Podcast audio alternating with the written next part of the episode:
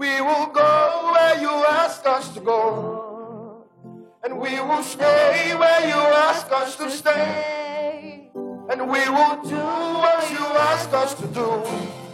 Oh Lord, our God. And sing, we will go. We will go where you ask us to go. We will stay where you ask us to stay. We will do what you ask us to do. We will go where you ask us to go. We will stay. Where you ask us to stay. We will do what you ask us to do. We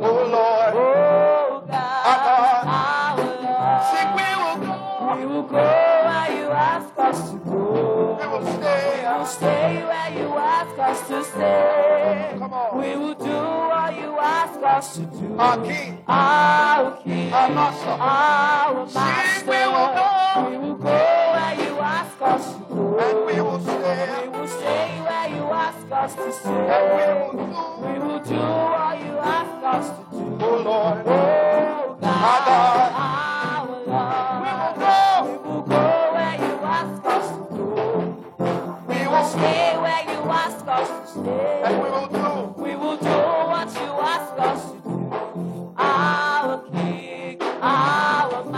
Hallelujah. You see, that's the testimony of my life. Hallelujah. To go where He has asked me to go. To stay where He has asked me to stay. Hallelujah. To do all that He has asked me to do. Praise Jesus. Hallelujah. Glory to God. You see, that song is a song of consecration. Glory to Jesus. What that song means is that it might not always be good. It might not always look like it. But if this is what he has told me to do, I'm going to do it. Hallelujah. Glory to Jesus. Amen. Glory to God. The nations are taken. Hallelujah. The nations are taken. Taken for the word. and we are ready. Ah, yeah, yeah. We're ready to see the word grow. Hallelujah. Bible says, so mightily to grow the word and it prevail.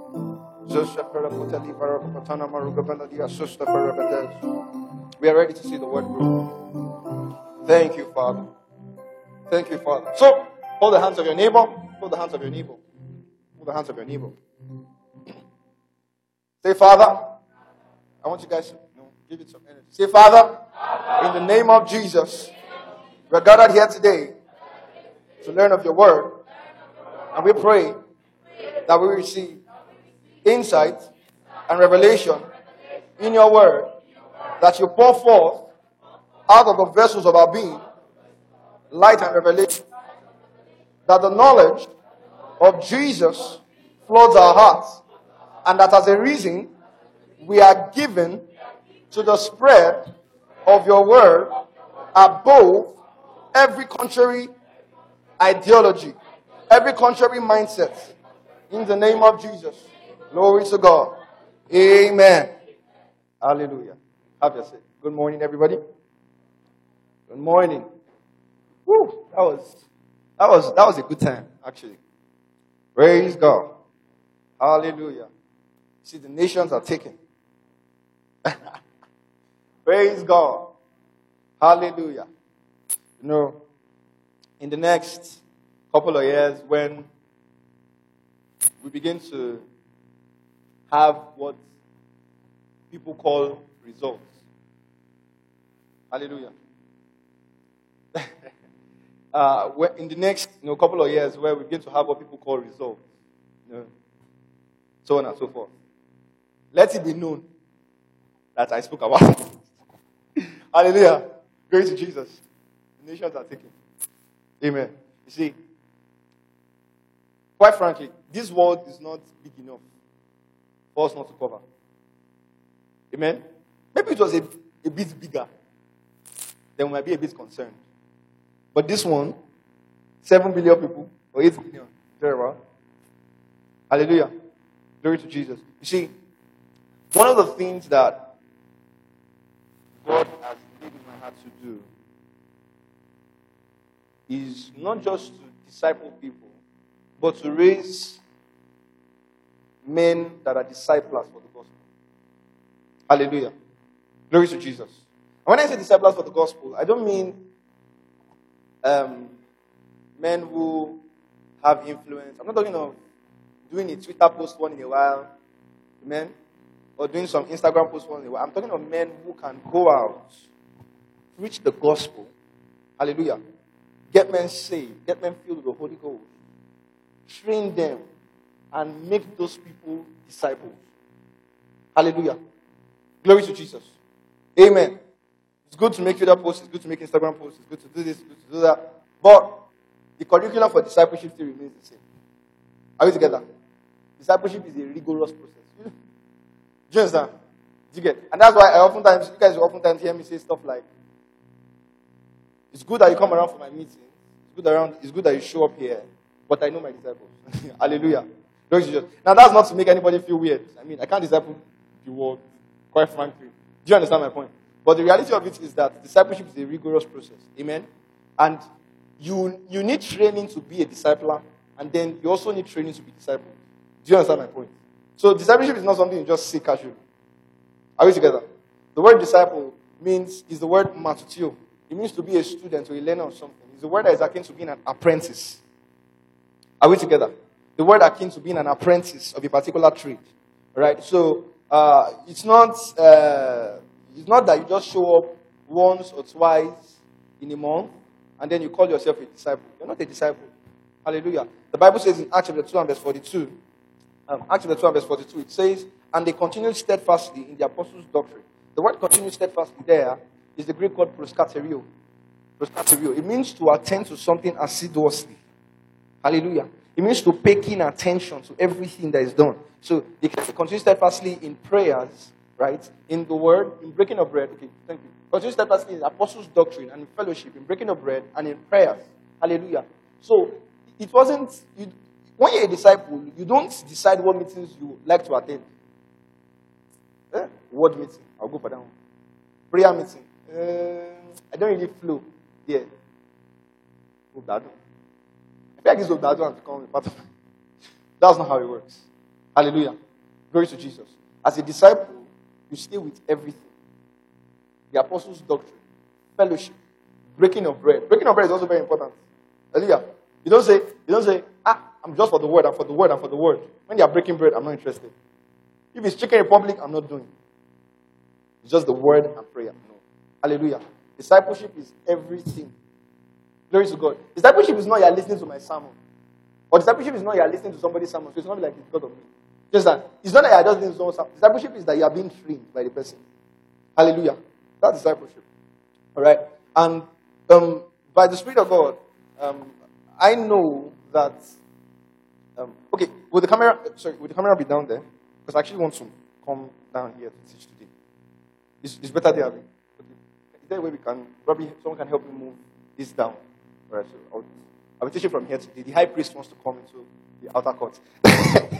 All right. So, uh, hallelujah, glory to Jesus. Uh, thank you very much. That's beautiful. Thank you. Thank you very much. All right, so uh, as I said before, I said that one of the things that God has laid in my heart for the early stages of charisma ministry, one of the things I know is that um, there's going to be a lot of emphasis, and if you've noticed, is that there's going to be a lot of emphasis on teaching. Hallelujah. Glory to Jesus. Uh, and it's the reason why it seems as though here we overteach. Hallelujah. Glory to God. You guys say the truth now. Sometimes it looks like, ah, ah kilo day now. I lost this. But you see, that's what God has laid in my heart to do for now. Hallelujah. Other people might be doing other things, you know, etc., etc. That's not what God told me to do. Amen. Hallelujah. This is what God told me to do as I right now. Do you understand? Of course, subsequently, as time goes on, when things get a bit more clearer, can do a couple of other things here and there. But right now, the focus is to train ministers that are sound in the word. Hallelujah. Train ministers that are men that basically can do the same thing I'm doing. Do you understand? Men that I can close my eyes and say, if it's there, there's no problem. Hallelujah. Glory to Jesus. So that's that's where we are at currently. And As I said in last month's meeting, I said, if you think we thought in 2021, you're wrong. Go. Amen? You are not saying amen.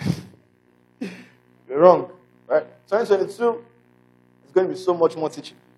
And I hope you realize that when I say this thing, it's not like it's so sweet for me too. Do you know? Do you, like, do you know how long it takes me to prepare? Just think of it. How long it will take someone to prepare an eight-hour teaching? Just think. But there about seven hours. It takes at least, like, even if I've known the subjects before, it will take me at least times two of that time to prepare. Hallelujah. And then there's time to pray too as well. Then you have to pray for it. So I'm, I'm saying this thing not as though it's so sweet. Not like me when I'm looking at 2021, I'm saying, ah, we'll teach. Last one, we go and teach. Oh, it's labor. Hallelujah. But it's worth it. Glory to Jesus. Amen. You know, I was I was making an allusion to a couple of folks a while ago, and I said, when two people are building a house, uh, two people are building houses, and then the first person is building maybe a two-story building, and then some other person is building a skyscraper. Now, it's very possible that if the person building a two-story building, in fact, has enough resources, right? Let's say they even have the same resources, they are very have so much money. Do you know it's very possible that the person who is building a story building probably have even completed the ground floor, as I when the person building the skyscraper is still on foundation. Are you with me? It's even very possible that while he's still on the foundation of the skyscraper, the person building a two-story building, they're probably even taking it. Building guys, I hope I'm not. I never. I still. so, you know, and then you are very likely to look at the person building a two-story building and say, this person has more results. Amen? Very likely to look at that person and say, what is this one doing? What's he doing? It's just, it's just building down, building down, building down. Is it, is it um, building and, you know, when you build things upside down, you know, what's he doing? Why is he wasting his time building down, down, down? Hallelujah. But then, all of a sudden, you just see this guy begin to build stuff on top. And then he's going, and going, and going, and going, and going. And he can do that as a function of the structure he has built within or underground. Are we together, guys? So, what he has built underground can withstand that structure to stand. Are we together? Glory to Jesus. Now, why did I make this example? First and foremost, to tell you that I know what I'm doing. Hallelujah. To be honest with you, it's easier to say we just do one program, four hours, just call one or two singers that can sing. Now, please, when I say this thing, don't get me wrong. It's fine to do it. Are we together? It's, it's awesome. Just, I'm not telling you that at one point in time, who knows, I might invite someone to come and sing later, later on. Hallelujah. But there is a foundation you have to build. Hallelujah. When you know where you are going and how far where you are going is, there are foundations you have to build. And I've told you guys this before. I said one of the plans I have for Kerusso Ministry is that after two and a half years, we'll have at least enough resources, audio resources, to give anyone that will cover almost any Bible topic. Hallelujah. Almost any. I can't say any because there's always I'll not teach it. But almost any. Just that, by that time, if you want to um, just maybe want to train someone or something, just give the person all the sermons.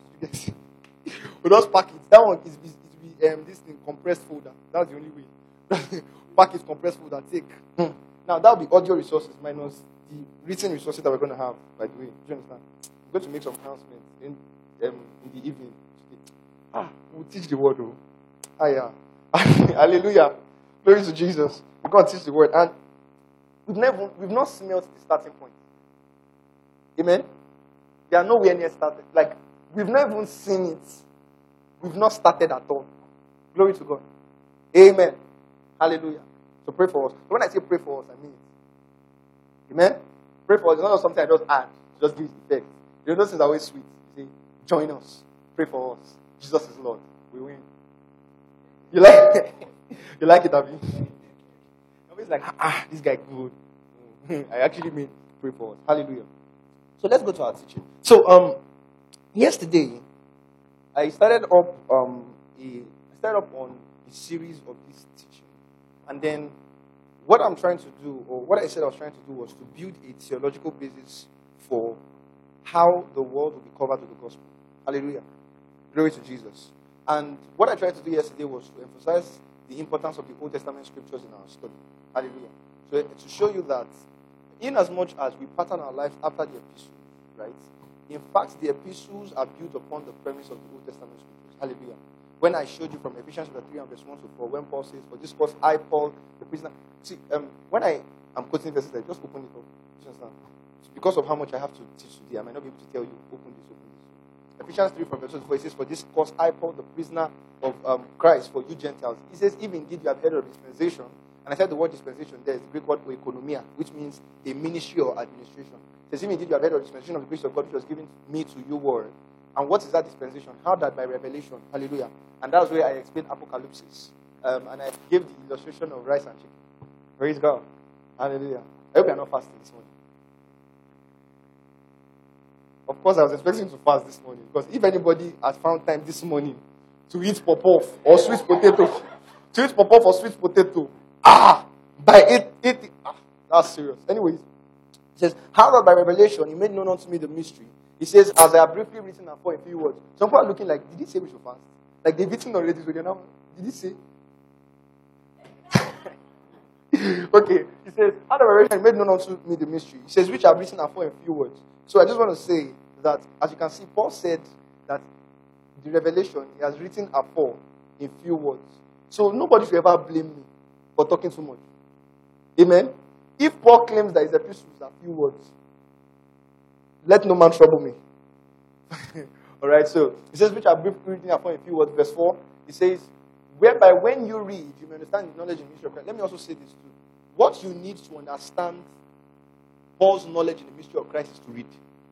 Amen? Hallelujah. You know, when I was I was meditating a while ago, and God just, you know, God spoke to me and said something. Just laid something in my heart. See, oftentimes, what people are looking for in special meetings, eh? What people are looking for in special meetings, all they need to get it is consecration. You, you, check, you think that, quite frankly, you think you'll be able to teach with all humility, like me, by just coming for this camp meeting? Do you think it's camp meetings like this that made me this way? With all due respect, you think so? What people are looking for up and down. If they could just sit down with their Bible and train themselves to pray, they'll get it. Amen? Hallelujah. That's why respectfully, you can't see me everywhere. Oh. Amen? People that know me, they know. I didn't even have the time, first of all, I mean, I have a job. I have this. By the time you add just this and the job I'm doing, you know, I hardly have time to breathe. you understand? I can't be, I can't be, you can't be jumping from one meeting to Sometimes I just look at some people, I'm like, why are you so confused? You get, sometimes it's not even about going to different meetings that have different kind of preachers that preach different things. It's even if you are going to different meetings but with the same preacher, like sometimes the meetings are too much. Calm down.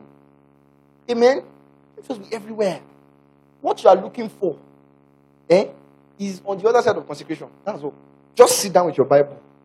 Read, read. The problem also is that a lot of times people sit down with their Bible for one month and they expect to turn into giants. You just expect that after you study your Bible for one month, you just know. You just know the word. it's not possible. Hallelujah. Glory to Jesus. You have to stay there a little longer.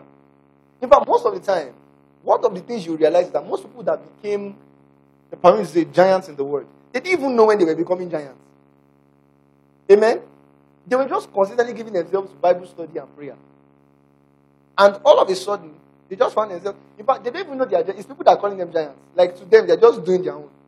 Amen. Glory to Jesus. Are we together, guys? So, my admonition for you today, because as I said in yesterday, one of the prophecies I gave yesterday, I said 2022 is going to be a year of consecration. Hallelujah. For the sake of the work that would follow upon the foundation of 2022, please build strength. Hallelujah. Glory to Jesus. In meetings like this, one of the things that God leads us to do is to take acts of consecration. In a meeting like this, before you leave, you should already tell yourself, okay, my Saturdays, what am I going to do with it? Glory to Jesus. I was talking to one of you a while ago, um, currently doing CWS, and then I was speaking to him, I was asking, how are you coping? how are you coping with CWS? You know, I'm praying and everything. He's like, ah, sir, it's not easy. This thing, I know. And then he now asked me, sir, how are you able to do everything? Said, it's simple, it's training. Amen? It's training. And I said, I can say it. I think now there's, there's some things that there's no point being shy to say. It's training. And that training is what I'm trying to give you. Hallelujah. Understand me? But there's no need mentioning what's around it. I'm trained. Amen? Glory to Jesus. If you stay with me for a while, you know. I'm trained. I have enough things to do. Hallelujah. And I'm not strained at the expense of other things. Now, don't get me wrong.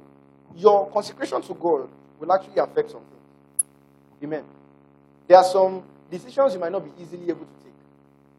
Hallelujah. There are some opportunities you can't just jump at. Hallelujah. Glory to Jesus. That your mates might be able to jump at, but you can't jump at. Amen. Glory to God. Glory to Jesus. But then at the same time, too, you can do your best to ensure that you do the work of ministry without it affecting or being so much at the expense of other things. Amen. And that's one of the reasons why, you know, as much as possible, I try to do my best possible to make sure that as much as I am an inspiration to people, or as much as I'm a disciple of God's word, I also try my best possible to be an inspiration to folks, even in my natural affairs. Now, the reason I do that is because, as much as, first of all, I need the money, it's very clear. You can't take care of my bills, you know. but much more is to let people know that it is possible. Amen. It is possible. I've been saying this thing, and I thank God. I've been saying this thing when I was in school. I remember, five hundred remember then in our discipleship classes. I used to say that when I was in school, it's, possible. It's possible to do the work of ministry effectively and have a good, you know, have your natural affairs well taken care of. You don't have to be a pauper for being the work of ministry. As I said yesterday, it's not every time you're saying, I know how to abuse, know how to abound. Amen? Because somehow in our mind, just I know how to abuse. I know, Paul said, I know how to abound. Try to abound. All right? Are we together? I don't know why, you know, this thing is. I'm just led to say these things. But, oh well. Are we together? Glory to Jesus. Wisdom. Glory to God. Wisdom. You are wise enough to know the things to do. You know, um, in my 500 level, while I was talking to one of my friends, um, before then, around 400 level second semester, from 400 level, I was thinking about science school. 400 level second semester, I, already, as at that time, I believed everything I was going to do on campus, I've done it. Primary level was just more of rounding up stuff. I was now focused on the outside world. And one of the things I was just always telling my friend was, initially I had the fear that after school, you know, will I still do the things I used to do? Will I still pray? Will I still study God's word? Will I still, you know, evangelize, etc., etc. And I remember a particular minister of God's word, you know, said something. Then I can't remember where exactly. And he said that if you can trust in God for salvation, trust in Him for ministry. Hallelujah. Glory to Jesus. You know, Paul was speaking in 1 Timothy chapter 1 and verse 12. Go to, go there. 1 Timothy 1 and verse 12. 1 Timothy 1 and verse 12.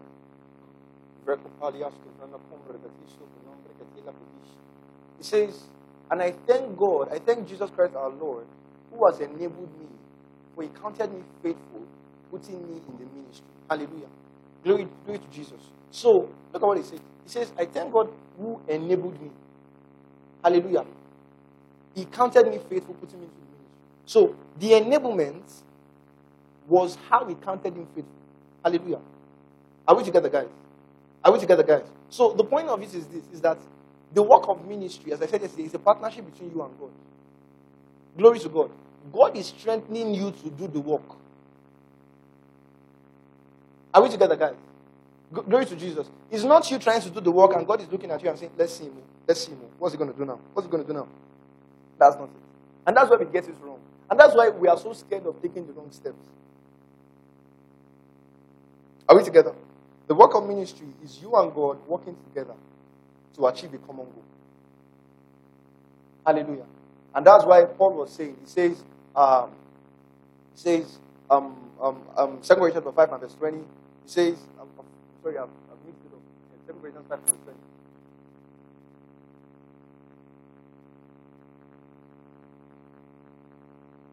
Now then, we are ambassadors. Now, he says we are ambassadors for Christ. Ambassadors there means that we are the ones that stand in the stead of Christ on the earth. Hallelujah. He says, as though God were beseeching you by us. So he's saying, as we are begging you, it's as though God is begging you. Are we together? He says, we implore you in Christ's stead. So, first of all, he says we are ambassadors for Christ, number one. So we stand in the stead of Christ. Number two, we are begging you as though God were begging you. So we are begging you which is an expression of God begging you. Are we together? He now says, We implore you in Christ's stead. So, three times in the same verse, it shows that we are standing in the stead of Christ, we are standing in the stead of God. Does that make sense, guys? He says, Be you reconciled to God. Hallelujah. So, ministry is a partnership between you and God. Hallelujah. So, you are enabled to do. So, my my um, my ability to do the work of ministry is not a function of how good I am. My ability to do the work of ministry actually is a function of the enablement that God has for me. Glory to Jesus. Is, an, it's, it's a function of the things I can do because of the Spirit of God that dwells in me. And that's why I told you guys, 2 Corinthians 3 and verse 5 yesterday. It says, Not that we are sufficient of ourselves to think of anything of ourselves, right? But our sufficiency is of God, who also has made us what? Able ministers of the new covenant. So you are not an able minister of the new covenant because of what you do. You are an able minister of the new covenant because of the Spirit that indwells you, because of what you've received. As a reason of that enablement, you can now act appropriately. Does that make sense, guys? Glory to Jesus. So, if you are having issues with your Bible study, look within. Amen. The problem is a lot of you want to form man of God with God. Amen. You know, it's just like you know, Pastor Konika made um, a particular joke. Then he said, a particular man of God was talking. He said, and God spoke unto him. He said, Pastor. he said, God called you pastor. I don't for now you're now God's ministry gift. God is God is receiving instruction from you. There's a problem somewhere. Right? So you need to understand that you are his child, you are his son. It's like he sent you on assignment. Do you get my point? If you can't do it, you come back and say, ah, Daddy, you need to run me. Come back home. That's not my point. That's it. There are times when I am you know, stressed, I'm stressed out and all. And I just stay there and I say, I don't know what to do. Hallelujah. The times when I pray, trust me, if I if I leave your house in two weeks, they will know they will know your plans. Amen. They will know your plans. Hallelujah.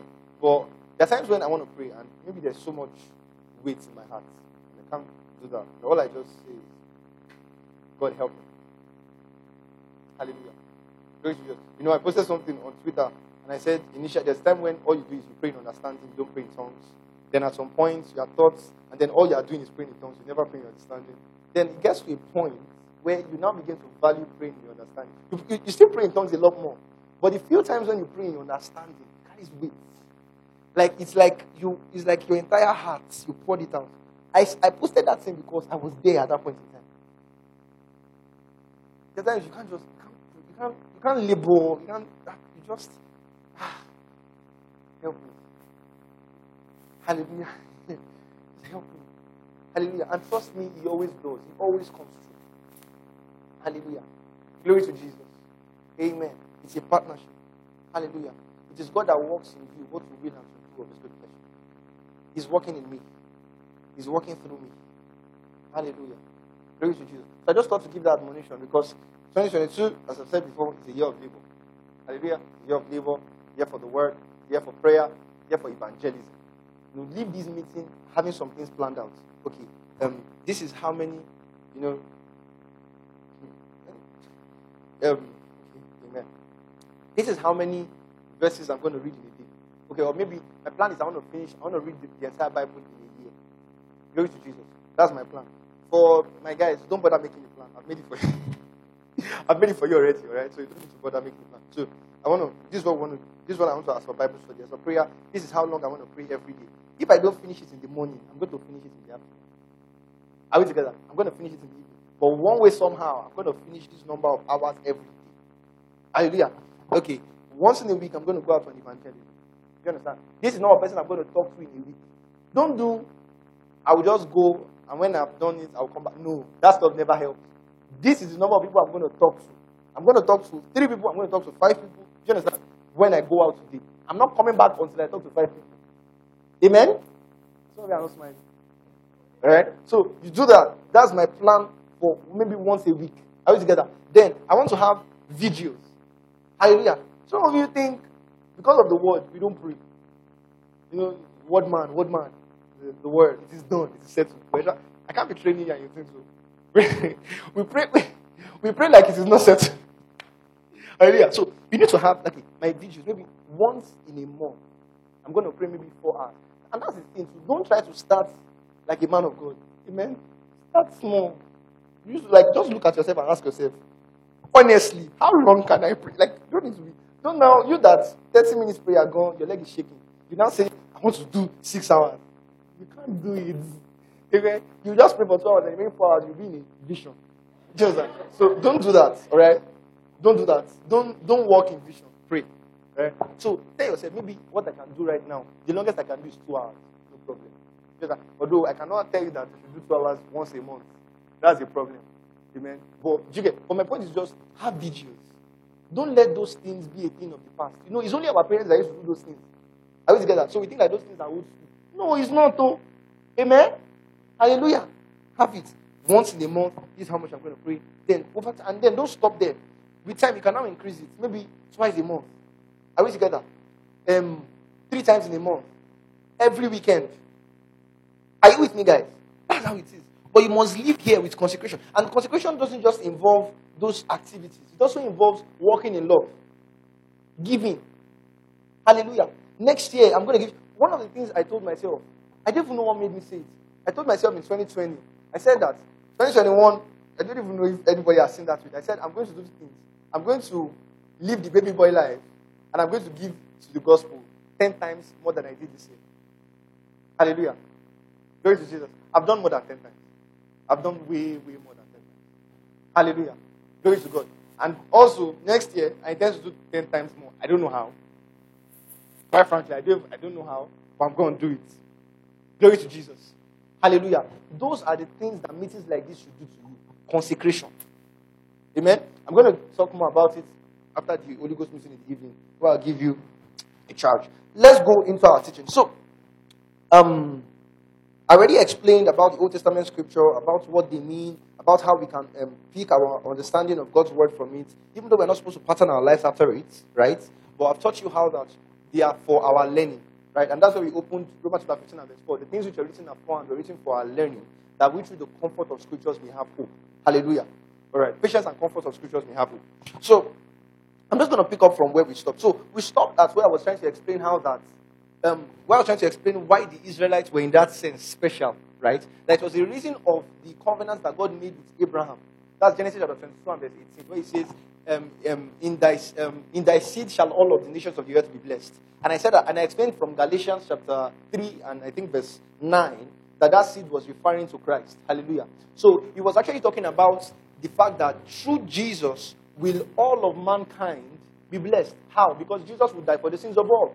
Hallelujah. Glory to Jesus. And so what we see with the nation of Israel is first of all, we see a covenant made with Abraham. And therefore, that lineage had to be preserved. Are we together? Up till the Messiah would be born. Does that make sense, guys? And number two is that we also see an election of grace. God just singled them out. Hallelujah. There's nothing you can do about it. Amen. God just decides to use some men. There's nothing you can do about it. Hallelujah. Praise God. This common um, saying, God, God qualifies the called, He doesn't call the qualified. Amen. There's no bigger truth than that. You know, there's things I used to say in those times. We think it doesn't work anymore because we know the word. It's so true. Amen. You can never know why God calls for men. Amen. You just, and you don't need to like them for God to use them. I think I need to say that. Glory to Jesus. They don't need to know the word for God to use them. Glory to God. Because God shows them whether or not they knew the word. Are you with me? And I was discussing this with my friend yesterday. I said, we think that because we know the word, it gives us um, a special treatment with God. You can like we feel like ah, because we know the word, God will be like, ah, I'll make the way easier for you. it doesn't work like that. Hallelujah. God rewards faithfulness. Amen. In fact, the fact that you know the word is more reason why you should be faithful. Amen. That was what James was saying in James 3. He says, Let not all men be masters. By masters, they are immense teachers. James 3 and verse 1. Go there. James 3 1. Okay. Um, yeah, he says, Be not, my brethren, be not many masters, knowing that we shall receive the greater condemnation. The word masters, they actually means teachers. He says, knowing that we shall receive, why will you receive greater condemnation? Because you know. Do you understand my point? You know. Amen? So, in fact, the fact that you know the word is more reason Amen. Is more reason why you should be faithful. Glory to God. Hallelujah. Glory to God. So, I feel like I'm talking too much about what I want to teach this evening. Let me just try to move past that. So, I've explained yesterday about how, then I now try to explain to, to show better that it wasn't like the Jews were the only ones that were reserved for salvation. I showed how that from Hebrews 11 and verse 31, we have a harlot Gentile. That was Rahab the harlot. That was justified by faith. So it wasn't a function of that if you are born in Israel alone, that's when you are reserved for salvation. No. Even a Gentile, we have you know evidence from scripture, Hebrews 11 and verse 31, that a Gentile was saved. Hallelujah. Glory to Jesus. How be it in a figure? Because Jesus had, had come to die. Glory to God. Right? So I'm just going to leave that part. Now go to Ephesians 2 11 to 15. Let me seal up that point. Ephesians 2 11 to 15. So in Christ now, however, we do not have just the Jews reserved only the Jews receive salvation. We have both the Jews and Gentiles. Hallelujah. Look at Hebrews, um, Ephesians 2 verse 11. It says, Wherefore remember that ye being in time past Gentiles in the flesh, who are called uncircumcision. By the way, I want to say this. You do know that you're a Gentile, right? Amen? Because you hear things like, um, um, how do you say it? It says, um, we shall reap the fruits of the Gentiles, something like that. We shall reap the distance of the Gentiles. Yeah. You said, eh? Yeah, the word of the Gentiles will converted to us. Even if you knew what you were saying. Amen? I hope you're a Gentile. You're a Nigerian. You're not a Jew. Amen? Hallelujah. That one is not hard. I don't think that one is hard. You're a Gentile. You're not a Jew, so you're a Gentile. Anybody that is not a Gentile is a Jew. Amen? Glory to Jesus. Let's continue. All right. It says, Wherefore remember, however, there, there are contexts to which you can use Gentile and Jew, but you need to use it within the context of salvation. In that case, you now mean Jews there refer to salvation. But so there are some scriptures that cannot work. When you're using an Old Testament scripture to say Jew and Gentile, according to the Old Testament, a Jew belongs under the law. Are you with me? A Gentile is anybody that is not under the law. Does that make sense, guys? Do you understand? Thank you. So you cannot quote an Old Testament scripture to try to explain the believer's reality in Christ and refer to the believer as a Jew. No. The believer is a what? Gentile. According that so far the person is not from Israel. According to the Old Testament, if you are not from Israel, you are what? A Gentile. Does that make sense? Well, very good. So it says, Wherefore remember that ye being in time past Gentiles in the flesh, who are called uncircumcision by that which is called the circumcision in the flesh, made by hands. Continue verse 12. It says that at that time you were without Christ, being aliens from the commonwealth of Israel. Does this make sense, guys? So you were not part of it. Are we together? It says you were aliens from the commonwealth of Israel. Of course, I was part of it because my name is anyway. And strangers from the covenant of promise. He says, having no hope and without God in this world. You were, were strangers from. Okay, just go on. Don't worry. We don't have so much time. Verse 13. He says, But now in Christ Jesus, ye who sometimes were far off, when are made nigh by the blood of Christ. So, according to here, he's saying we were far off. Hallelujah. But by the blood of Christ, we have been brought together. I like verse 14. It's beautiful. Go to verse 14. It says, For he is our peace. Who is our peace? Jesus. Hallelujah. He says, Who has made both one? Who are the both that he has made one? Jews and Gentiles. Does that make sense, guys? Jews and Gentiles. So he has made both one and has broken down the middle wall of partition. What is the middle wall of partition that separated us? The law. Are we together? By the law were the Jews separated from the Gentiles. Hallelujah. Glory to Jesus. And that was what, don't go there. That was what Romans was explaining. In Romans chapter, in Romans 2, in Romans 1, he explained how that the Gentiles were under sin. Explain how that, you know, the Gentiles are inexcusable. Because from the invisible, from the visible things of the world, the invisible things of God are clearly seen. Are we together? Then in Romans 2, he now explains how that the Jews themselves are also under sin because they have the law and they've sinned according to the law. And that's why in Romans 3 he said that for those who are without the law will perish without the law, and those who sin under the law will sin under the law. So the dividing factor between Jews and Gentiles was actually the giving of the law. Are we together, guys? So when he says he has broken down the middle wall of partition, it's not the middle wall of partition between us and God. Amen? No, the middle wall of partition between the Jews and the Gentiles. So he made both Jews and Gentiles one, and he broke down the middle wall of partition between the Jews and the Gentiles. Are, are, are we together? He now says, between us, then verse 15. He says, having abolished, now look at it. How did he break down the middle wall of partition? Having abolished in his flesh the enmity, even the law of commandments contained in ordinances. Does that make sense, guys? So the way he broke down the middle wall of partition between us was that he abolished the enmity in the flesh. How did he do that? By, he says, even the law of commandments that was contained in ordinances. This is exactly what Colossians chapter 2 and verse, I think verse 15 was talking about when he said that um, having spoiled principalities and powers. Okay, no, verse 14. Go to Colossians 2, verse 14. Colossians, we're still going to come back here. Colossians 2, verse 14. All right. He says, blotting out the handwriting of ordinances that was against us. It was referring to the law. All right. When you see the word ordinances used in scripture, it was often, in, particularly in the epistles, it was referring to the law a lot of times. Are we together, guys? So he says, blotting out the handwriting of ordinances that was against us, which I think I did a study on ordinances in Exploring Salvation 2. Is it 3B? Or is 3B? Oh, okay. Even know my sermon more than, wow. All right. He says, blotting out the handwriting of ordinances that was against us. He says, which was contrary to us, and took it out of the way, nailing it to the cross. So, by Jesus' death, oh, no, are you sure this is 3B? Because I, I use this to explain the implication of Jesus' death. That by Jesus dying, he took, by him dying on the cross, he took away the curse of the law. Are we together? Glory to Jesus. Galatians chapter 3, and I think verse 13. You are no more under the curse of the law, right? Because Christ has been made a curse for us. For it is written, Curse is anyone who hangs on a tree. So, as a reason of Jesus dying on the tree or dying on the cross, he took away, are we together? He took away the curse of the law. Are we together? And in taking away the curse of the law, he has abolished the law. Are we together? He has paid the full requirements of the law. Romans chapter 8 and verse 1. There is therefore now no condemnation to them which are in Christ Jesus. Verse 2. He says, um, For the law of the Spirit of life in Christ Jesus has made us free from the law of sin and death. Verse 3 now says, For what the law could not do, in that it was weak through the flesh, God sending his son in the likeness of sinful flesh and for sin condemned sin in the flesh. So, as a reason of his death, sin and the dictates of the law have been covered for. Does that make sense, guys?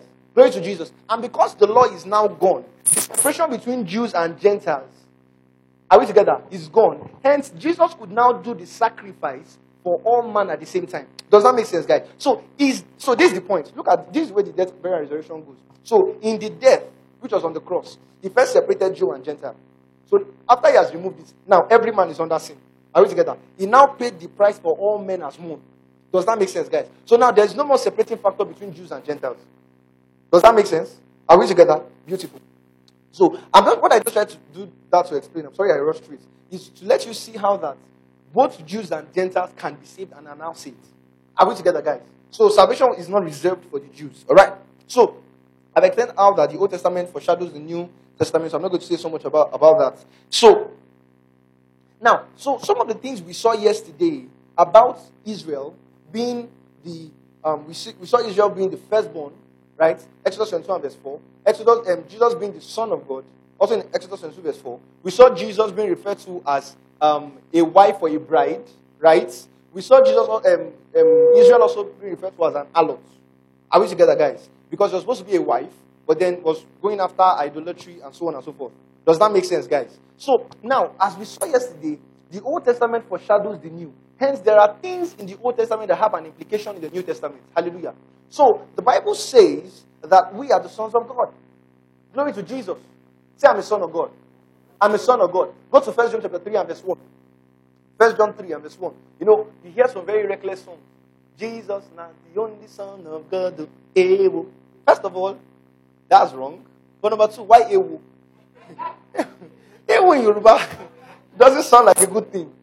Ewo. That's not true. And that should be not true. Ewo, not true. Ewo. Hallelujah. Not Genesis 22 verse 18. First John 3 verse 1. First John 3 1. Hallelujah. Glory to Jesus. He says, Behold. Now, you know, I like, like, you could almost tell that John was, you know, the thing don't hit him. Like he got to this point, and you know when he just screams, says, Behold, what manner of love the Father has bestowed upon us, that we should be called the sons of God. Hallelujah. Glory to Jesus. That the everlasting God, the everlasting Father has chosen to make us his children. Hallelujah. Glory to Jesus. Amen. Do you know what sonship is? Sonship is the fact that he dwells in you. Hallelujah. Glory to God. Do you realize that this was the reason they tried to kill Jesus? Because Bible says that, you know, when he says, um, um, um, I and my father are one, right? It says that you make yourself equal with God. Hallelujah. Glory to Jesus. The meaning of sonship is that God dwells in me. Hallelujah. That I have the very nature of God in me. That's the meaning of being a son of God. Hallelujah. Glory to Jesus. Amen. So this is this has major implications. Glory to God. Go to Galatians 4 and verse 6. Galatians 4 and verse 6. Galatians 4 and verse 6. He says, And because you are sons, God has sent forth the Spirit of His Son into your heart, crying, Abba, Father. Hallelujah. Because you are sons. Say, I'm a son. And I have the Spirit of sonship in my heart. Hallelujah. Glory to Jesus. Romans chapter 8 and verse 16. Romans 8 and verse 16. Romans 8 and verse 16. Quickly, quickly, quickly. I think we should stretch our hands to him. Just talk in tongues. Romans 8 and verse 16 says, The Spirit itself bears witness with our spirits that we are what? Children of God. By the way, children and sons here is just the same thing. Are we together? Glory to Jesus. Children and sons is pretty much the same thing. There's a place where children and sons was used differently in Galatians 4, right? Have I explained that to you guys before? Have I? Oh, I'm a sense of you say I small. Anyway, so in Galatians 4, he was actually talking about children being under the laws and sonship coming in Christ. Are we together? I'm sorry, I don't have so much time to explain that, hopefully soon enough. No, I didn't say you should go there. I'll just, don't worry, don't worry, it's fine. Just go back. Go back. Romans chapter 8 and verse, uh, verse 16. It says, The Spirit itself bears witness with our spirits that we are the children of God. Hallelujah. Say, I'm a child of God. John chapter 1 and verse 12. John 1 and verse 12. Go there. John 1 and verse 12. Hallelujah. John 1 and verse 12. He says that, he says, "Ah, but as many as received him. First of, first of all, I want to say in context, this actually was referring to the Jews. Quite frankly. So it wasn't necessarily referring to the Gentiles. Because you realize that in verse 10, go to verse 10. He was in the world, and the world was made by him, and the world knew him not. He was talking about Jesus. Now go to verse 11. He says, He came unto who? And his own did what? Are we together? He came to his own, his own did not receive him. Does that make So who was his own? The Jews. They did not receive him. Then verse 12. Oh yeah, go on. Verse 12. But as many as received him, does that not make sense to you guys? Now, of course, this is not to say that the Gentiles cannot be saved, but in context, it was primarily referring to the Jews. But as many as received him, to them he gave power to become the sons of God, even to them that believe on his name. Now continue verse 13 to make you understand more. Which are not born, which were born not of blood, nor of the will of the flesh, nor of the will of man, but of God. Verse 14. He says, And the word was made flesh and dwelt among us, and we beheld his glory, and glory of the Father, full of grace and truth. And then verse 15 now says that, For, for the law was given. Okay, where, where did he say for the law was given? I think that's verse 17. 17, Abi.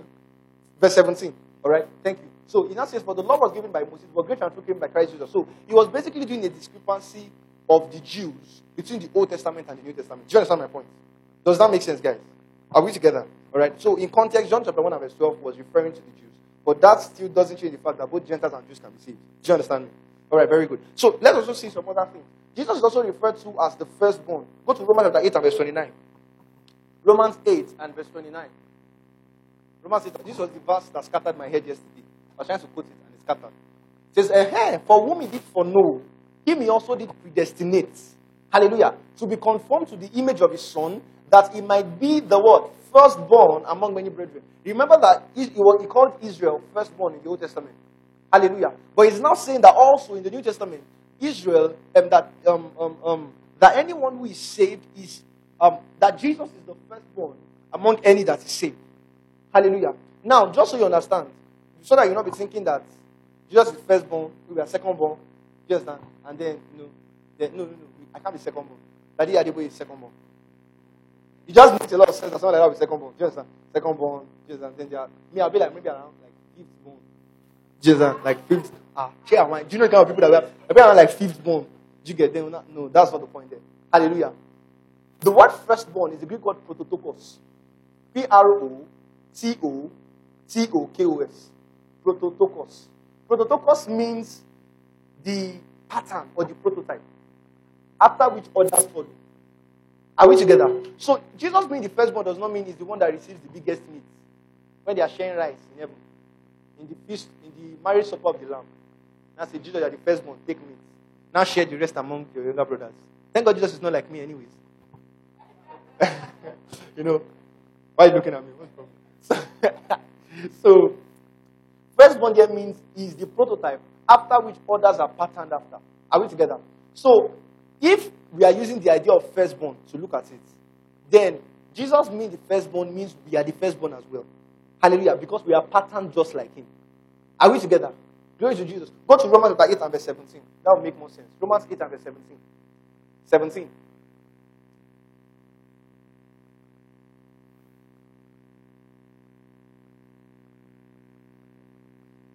Romans 8 and verse 17.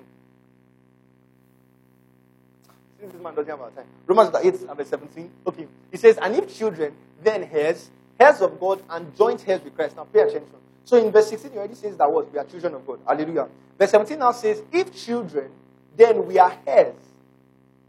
Hallelujah. And we are heirs of God, and what? So we are joint heirs with Christ. Hallelujah. We are not sub heirs. Hallelujah. Glory to Jesus. We are joint heirs with Him. Glory to Jesus. Hallelujah. The fact that He is there is proof that we are there. Does that make sense, guys? His inheritance is our inheritance. Glory to Jesus. Amen. Because when He died, He died for us. When He was buried, He was buried for us. And when He rose on the third day, He rose for us. Does that make sense, guys? So we are joint heirs with Him. We have the same inheritance. And what's the inheritance? Our resurrection. Hallelujah. Because it is from the resurrection that everything that pertains to life and godliness sprung out, sprung out from. Does that make sense, guys? So we are joint heirs in the resurrection. Are we together? Does that make sense? Glory to Jesus. So let's go see other places. Go to Colossians 1 and verse 15. Colossians 1 and verse 15. Where Jesus is called the firstborn. Colossians chapter 1 and verse 15. He says, Who is the image of the invisible God, the firstborn of every creature? Hallelujah. There's so much ex- ex- ex- exegesis I can do around that place, but don't let me take time. Go to verse 18. Verse 18. He says, and is the head of the body, the church, who is the beginning, the firstborn from the dead. Why is he called the firstborn from the dead? Because this is this simple. Jesus rose from the dead so that all of us can rise also. Hallelujah. Glory to Jesus. When he rose from the dead, he didn't just rise for himself. We are now, he rose as a pattern for everyone that is dead. That as we believe on his name, we, we are now risen with him as well. Hallelujah. So that's why it's called the firstborn from the dead. Hallelujah. Yoruba calls it a communal. What it actually means is that because he is risen, hallelujah, anyone that believes on him is also raised from the dead unto spiritual life. Hallelujah. So he is the prototype after which we are patterned. Um, he is the prototype to which we are patterned after. Does that make sense, guys? Does that make sense? Beautiful. Very good. Hallelujah. Glory to Jesus. Amen. So let, let's move on from there. Now, um, also, you see the church being referred to, you see Israel being referred to as the bride. Hallelujah. Go to Ephesians 5, verse 21. Want to do a little talk around relationship. To give branch and do relationship talk. Don't you like it? Say woo! You know, I, I was I was going to teach on um, relationship next year. Next year, February. Actually, I was I was going to, but now emphasis on was. Hallelujah. I was going to actually, but there's no way I can. There's, there's, there's just no time to teach on it. Amen. I want to pray for you. God will lead you in your relationships. If you need, if you need any teaching on it, I have enough that I can recommend. Ah, Sister David, put your hand down for the gospel next year. For the gospel. Not if I hear man. Man, what? No way. Any man is manna. He did. Did. I did teach now. Get the body. All right. So he says, I said 21, man of God. 21. Is, is everything fine, sir? Have you listened this morning? All right. All right. So he says, submitting yourselves one to another. Okay. I think I'll just branch it and touch this thing. I'll just touch it small. Submitting yourselves one to another in the fear of God. Continue to the next verse. I want to start from saying, you see this idea about submission. It's very simple. First of all, the problem with us is that we waste our time arguing with the world. I don't get it. So, you're arguing submission with someone that is not saved. To what end? No, quite frankly, I want to understand. So, when you ag- agree with him, so now wait. You, so you will agree, at least, you will agree with submission in Christianity, but he's not a Christian. Like, so, like, there's some things that you should, that you should not bother wasting your time arguing with non believers. You get? Because even if they agree and they actually are now submitted, doesn't mean they are saved. They'll still go to hell. So you're just submitted to where, like, do you understand? So, like, your concern should not be, your concern should be, does this person even regard the sacrifice of Christ? Are you with me? Because that is where you can teach submission from. Does it make sense, guys? And you see that the first submission in verse 21, go there, verse 21. The first submission is to submit ourselves one to another in the fear of God. So, in the church, there is first a submission that is expected of every believer. Hallelujah. Such that a brother can, can come and meet you and say, ah, brother, can you tell you, da. Do you understand? Didn't really do so well. Do you get? Can correct you. Do you understand? Or you can maybe have a fault and go and meet a brother and tell the brother, this and this and this is what happened. Do you understand? I need you to, you know, um, follow up, follow up on me. Do you understand? Help strengthen me and so on and so forth. Do you understand? So there is a submission that is first of all required in the church, whether you are male or female.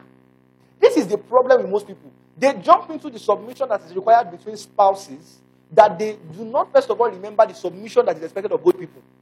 Are you with me? You should not be dating a guy that is not submitted to a local church. Amen. Like you would think that by now people understand this simple thing. What church does he attend? Well, he's not really a church guy. That's Amen. It's like it's it's it's plain. Like don't you think? Hallelujah. Glory to Jesus. You should not date a lady who is not also submitted to a local church. What church does he attend? She doesn't really, doesn't really do church like that, but, but she follows online service. Don't. Oh, wow, okay. Someone that doesn't have, she doesn't have, you doesn't have, or he or she doesn't have someone that when they misbehave, you are going to talk to. See, they are not, they are not, see, be scared of a man that doesn't have somebody that they look up to. Or somebody that can correct them. And I'm not just talking about relationships now, I'm talking about anything. Be scared of a business partner that you cannot, there's no person that you can go and meet when the person is doing anyhow. Be scared of those kind of people. Same as well, be scared to follow a man that doesn't publicly declare a man he follows. Are we together? That's what I just said now. The Lord help you. Let's go on. People often think that when you make it look like you are on your own, it makes you look indispensable. Like people look at you like, wow, you let it all on your own. It's not possible. Amen. No matter how much revelation you have, I can tell you, you didn't learn it on your own. Hallelujah. You can't have learned it. On. Somebody was an influence in your life. Do you understand? It's not, it's not a big deal to say that you owe your ministry to somebody. Honor doesn't depreciate you. Because it's, it's, it's, a, it's, a, it's, it's, a, it's a behavior I'm seeing consistently among younger folks. Do you understand? We don't like to be seen as though we are following someone. It's like we want to make a path for ourselves. We want to make, I don't know, I don't even get my point. We want to make a name for ourselves. So we don't want it to look like we are under someone. I don't you get my point. Honor doesn't make you smaller. Are we together? Glory to Jesus. It doesn't. The fact that you got the revelation on your own eh, doesn't make it special. It's not in the Bible. Amen? Are we together? So you should not always, in fact, I'm always wary of people that say things like, you probably have not heard this anywhere. It's, I get it. But if every time you're always saying, we've not heard it before, we've not heard it before, we've not heard it before, one day you will say rubbish. I'm being honest. If every day you're always saying, this one, you've not heard this somewhere before, this one, you've not, that's how one day you will say what you're not supposed to say. All because in a bid of trying to say something that nobody has said before. Why do you want to say something that nobody has said before? It's there. It's in the Bible. There's nothing you want to say that Paul has not said before. Amen? There's nothing you want to say that Peter has not said before. Are you with me? Just stick with it. Don't be tired of saying the same thing over and over again. Amen? God that gave us this Bible for generations knows that at some point we'll be saying the same thing again and again. You can't be wiser than God. Amen? So it's here. Don't, don't, don't have be saying this thing is, is, more than, is more than Greek and Hebrew. Anything that's more than Greek and Hebrew, run away from it. You, you and most time I was telling a friend, I said, it's not you want to say rubbish. That you say, once you hear it, you can. It's about to say rubbish. See, this is, it's not. It's not just about Greek and Hebrew. It's not. There, there are things within sushi. Don't do that. Hallelujah. Don't do that. I don't know what makes. Like it's so funny. I've been hearing it a lot these days, and it makes me laugh. It's not by Greek and Hebrew, so it's just like saying it's not according to good Bible interpretation. That's what the person is saying. It's not according to. There are more things. Now I get it. Revelation is not Greek and Hebrew. Are we together? Are we together, guys? Revelation is in Greek and Hebrew. But to talk down on proper Bible interpretation because you want to make a point is rubbish, even if your point is right. Are we together? Do you understand me? To talk down on proper, so I should not do proper Bible interpretation because you say, when you're go sit down, John. Do you know what I mean? It's not, it's not, it's not based on Greek. You're not serious. Don't study. It's not, it's not based on Greek and Hebrew. oh God. Now, what? That's going to be saying different kind of things. Anyways, he says, submitting yourself to another is well. I've explained about this. So, verse 22. He says, wives. So, the reason a wife will be able to submit is because she has learned submission in the church. Do you understand? You are wasting your time trying to teach an unbeliever to submit. In fact, you're wasting your time trying to teach a, woman, a lady who isn't committed to a local church to submit. Someone that cannot submit to a department head. That just because maybe um, they did not allow her to lead praise and worship, she did not show up in church. That's not the person I want to submit to. It's not possible. Are we together? Do you understand? So the problem most times is that we jump into the subject of marriage without addressing the fact that these people are not serious believers. Do you understand me? Do you get me? Let me continue. Verse, verse 23. He says, For the husband is the head of the wife, even as Christ is the head of the church. You see, this thing already clears out this whole idea of somebody being the head or something, something. Personally, I feel like if you understand how Christ is the head of the church, you'll be happy that you're not the head. And if you understand that Christ is the head of the church, you'll be scared to be the head of the, of the wife. You not being the head. How did Christ prove that he's the head of the church? He died. The problem is that we think being a leader is being at the is being at the forefront. And doing, eh, being a leader is sacrifice. That's what Jesus was saying. No, don't don't open this. Jesus was speaking to his disciples, and he said this. He said some, He said this. He says, "You know that the Gentiles exercise lordship over one another, right?" And he says, "The kings, how do you prove that they are lord is by the exercise, they are exercising lordship." He says, "But let it not be so among you." He says, "Whoever is a leader among you, let him first be a servant." And how did Jesus prove it? He said by washing their feet. So the idea of being a head, do you understand? In a marriage or in a relationship or whatever, the idea that you are the head actually is that you are ready to sacrifice. Amen. Hallelujah. Is that you're ready to sacrifice. You're ready to go the extra mile. A, a wise woman builds a house. How about a wise husband? Amen. How about him? He breaks it down. So the woman can have work to do. So she won't be less busy. so he's teaching her how to. We together? You understand? So the idea of submission is just like the way you submit your don't you submit your pastor? Yes, you do. So submission to your husband is not a problem. The problem people have with submission, pay attention, is because they have issues submitting to someone whose intention they don't understand or they don't know. When you know, let me tell you something. When you know that this person can do anything for me, you don't have any problem believing the person. Do you understand? The problem with people's submission is you are in a relationship with the wrong person. Do you know there's people that this submission is a problem with them? They, they've never even had any discussion about submission or not. They don't know. A lot of our parents, they don't have arguments. So you know, this is our generation. There are a lot of the arguments that don't have sense. Do you? So a lot of them, they, they don't, they don't even know that there's a fight about submission or no submission. Do you understand? Why? Because some, in, in some cases, anyways, they know that this man can do anything. Are we together? When you totally trust someone, submitting to the person is not a problem. Are you with me? So the problem oftentimes that ladies have is, and at the end of the day, is the one that caused it. When you wait go and date somebody that normally he's not given to the word of ministry, he's not given to any pastor, he's not, understand? He's not submitted to any leadership in any church. Are you with me? Then the topic of submission comes in, you're like, ah, if I submit to this one, hmm, at gas. Then now you have issues with submission. Are you with me? Glory to Jesus. So don't jump the first thing and go to the second thing. First of all, first and foremost, start from here. Is this person a believer? Is he given to God's word? Is he given to um, ministry in the local church? Is he given to the service of the saints? Does he honor his pastor? Does he honor his pastor? Amen? Hallelujah. Not someone that you say, "Ah, so that's your pastor. The pastor is young. good." You say, ah, he's even true said. Can't even be me. I will know by word of knowledge. And if I catch you, say me, I'm small. Me. Now bring that your boyfriend. Now, me. Alright, so, for the husband is the head of the wife, even as Christ is the head of the church, and the savior of the body. Go on. So he says, and the savior of the body. Can you see? So, you are the, you are the Lord, you are, you are the savior. oh. Amen? Amen? Guys are not saying amen anymore. He says, therefore, as the sub, church is subject to Christ, now we know that even though we are subject to Christ, Christ cannot do anything to us that wants to harm us. Do you understand? At the end of the day, the fact that He's Lord over us is for our benefit. Does that make sense, guys? Do you understand? He says, so let also wives be subject, to, um, so let um, wives be to their own husbands in everything. Don't forget that in all of this, this husband is a member of the church. So he is also submitted somewhere. And as believers, they are submitted to another, to one another. Do you understand? The problem is that we see these people outside their salvation.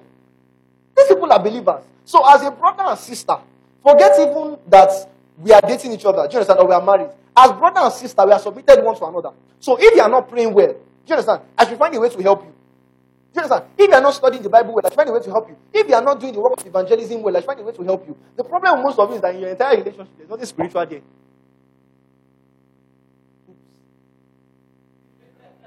Amen? Hallelujah. Nothing spiritual. No, no, no. Ask yourself, when have you told this babe that maybe I'm going on evangelism or something? Or you ask that, how was your evangelism? Sure, it's even somebody that's not going to trust. They also ask, how was evangelism? Some of you are already from the talking stage, you know that there's problem.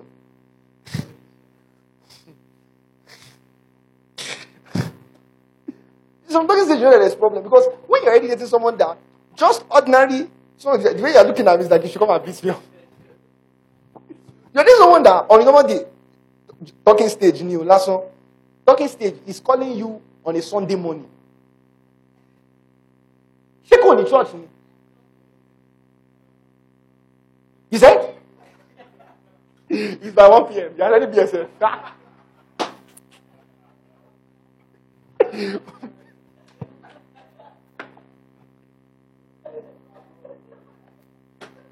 oh my God. You put up with trouble. Jesus. Anyways, but you get my point. Are you with me? So, before we are dating each other, do you understand? That we're doing lovey lovey. Before then, we are both brothers and sisters in Christ.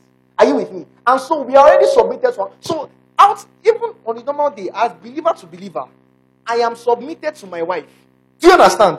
So my wife can see me and say, ah, "Babe, you're not praying as much as you used to." You understand? What's going on? Do you get my point? You're not just you're not giving as much as you used to. You're not. Do you? You've been a lot busy with work these days. You- You're no longer going on outreaches like you used to. Do you understand my point? Or you're supposed to have a vigil yesterday night. You didn't have it. Hope there's no problem. Do you get me? That is so. It is from there. That so the problem with people and submission is that first of all we are putting sub, we are pushing submission to the wrong people. So you are preaching submission to people who normally the idea of leadership is that you are the Lord. You are the boss. So what do you think they will say? That's number one. Number two is that we speak of submission outside the fact that these people are believers. And so they are submitted ones. And that's why before Paul says, and so that's, and I've also seen people try to twist it and say, eh, when he says submission there, it doesn't really mean submission. No. Submission is submission. No. When he says, wife submits to your own husband, wives are supposed to submit to their husbands. Amen? But then at the same time, brethren are supposed to submit to each other. And brethren includes the man and the woman because they are both saved. Amen? Hallelujah. Are we good? I think I've done. That's enough relationship talk for the entire 2022. I've taught it already. So that's the sermon. Just crop it out. That's our relationship. that's, that's our relationship sermon to 2022. That's it. So, uh, therefore, as the church is subject to Christ, um, let the wife. Anyways, what I want, what I wanted to explain basically from Ephesians 5, 22, 21, 31 was the fact that he likens the church and Christ to man and wife. Hallelujah. So he likens the church to the bride of Christ or to the wife of Christ. Does that make sense, guys? Does that make sense? And we already saw in the Old Testament that Israel was also likened to what? Was also called a bride or a wife. Are we together? Does that make sense? Now let's continue. Go to Revelations 21. Revelations 21. Uh, go to verse 1 to 2. Revelation 21, 1 2. It says, And I saw a new heaven and a new earth, for the first heaven and the first earth was passed away, and there was no more, and there was no more sea. Verse, 20, verse 2. And I, John, saw the holy city, New Jerusalem, coming down from God out of heaven, prepared as a bride adorned for her husband. All right? So we want to understand. So the New Jerusalem that is coming down is a bride. Are we together? So what is it, or who or what is this New Jerusalem? Are we together? Go to Hebrews 12 and verse 22. Hebrews 12 and verse 22. Hebrews chapter 12 and verse 22. He says, But you are come unto Mount Zion, unto the city of the living God.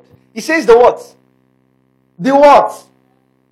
The heavenly Jerusalem. Now remember in Revelation 21 and verse 2, we saw about the new Jerusalem coming down from heaven as a bride. Are we together? Does that sound like the heavenly Jerusalem? does that. Go to Revelation 21 verse 2. You guys don't seem sure. Revelation 21 verse 2. Amen. Sorry.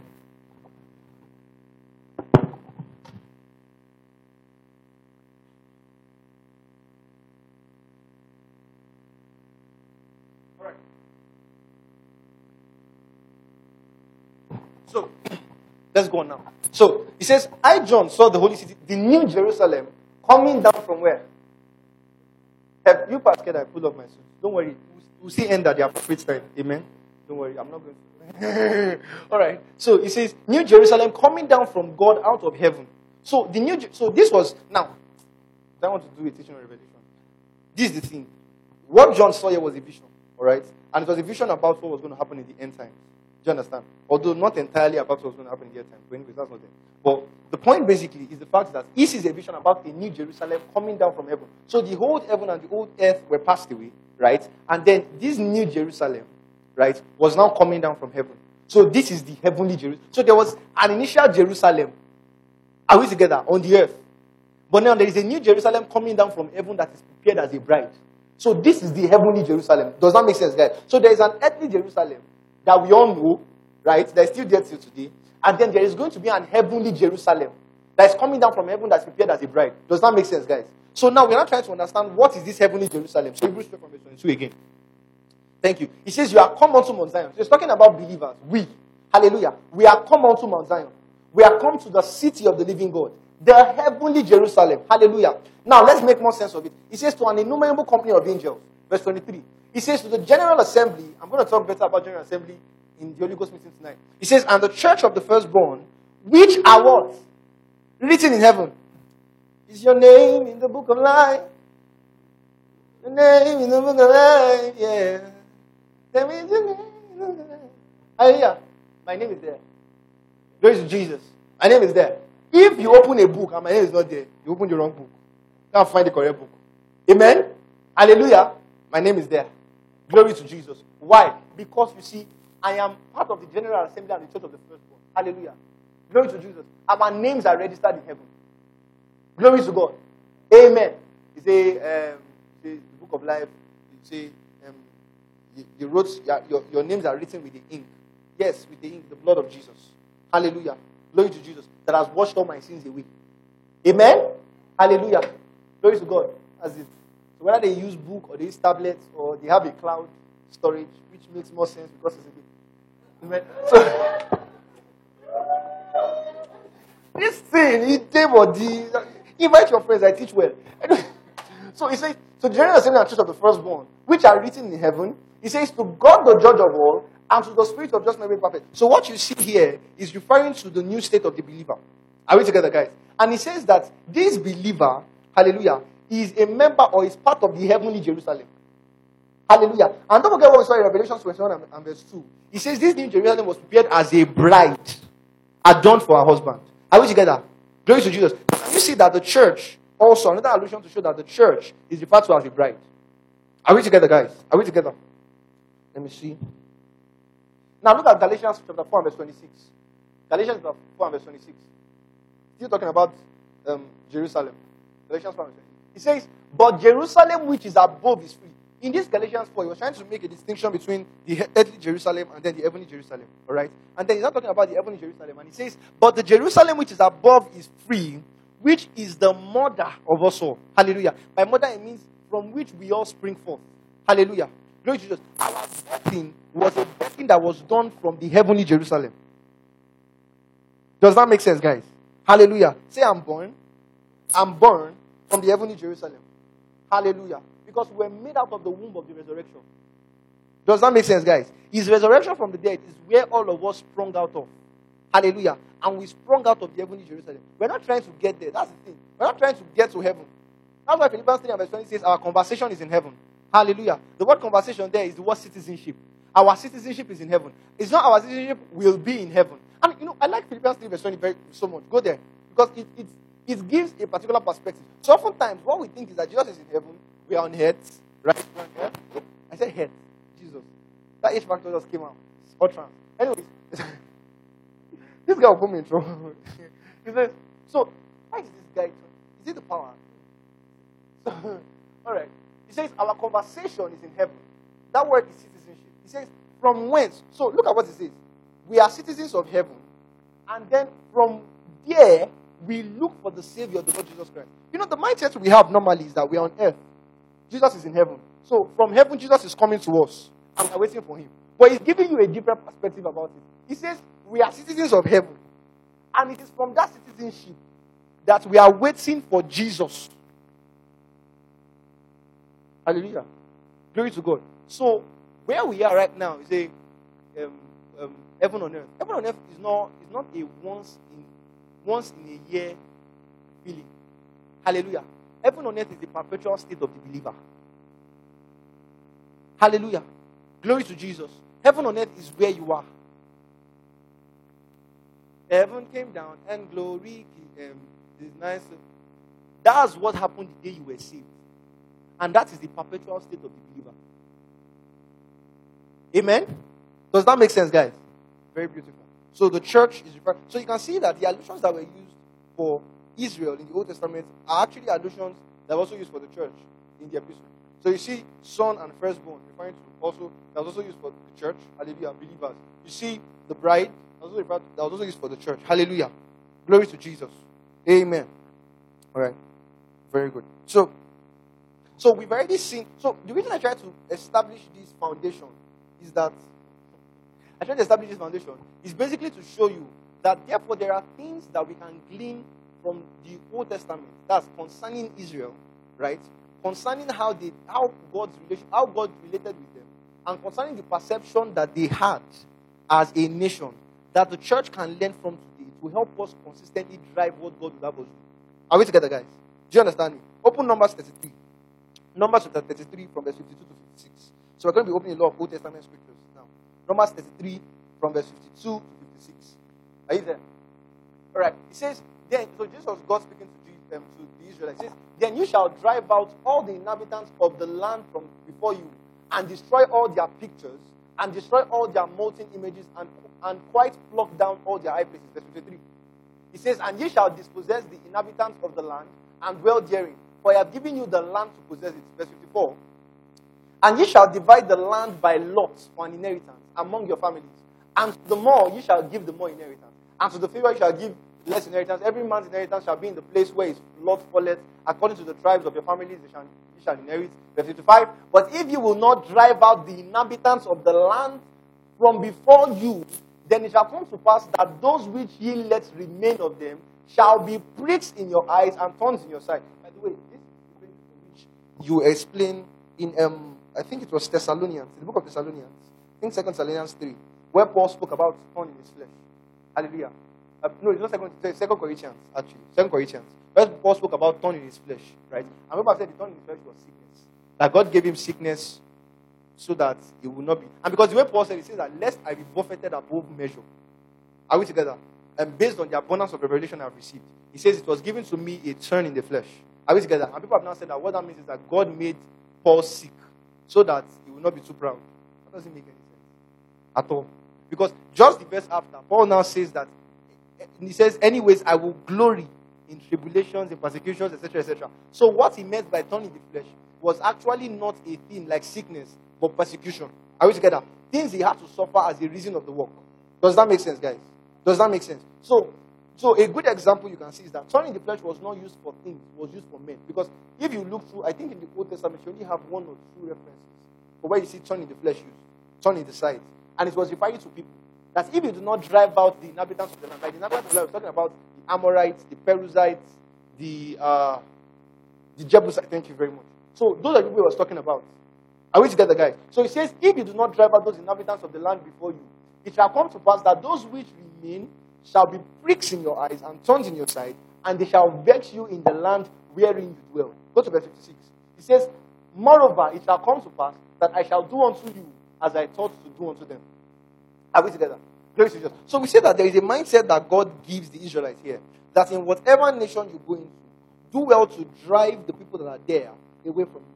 Hallelujah. And when you look at this, it almost seems as though God was trying to ostracize Israel. Do you understand? God was trying to give them some special preference or special treatment. But then you realize the reason that God told them to do this. Let me show you some things. Go to uh, mm, okay, before I before I go there, go to Deuteronomy 23 from verse 2 to 5. Deuteronomy 23 from verse 2 to 5. Are you there? Okay. It says, A bastard shall not enter into the congregation of the Lord. By bastard, it just basically means one that is not of us. Are we together?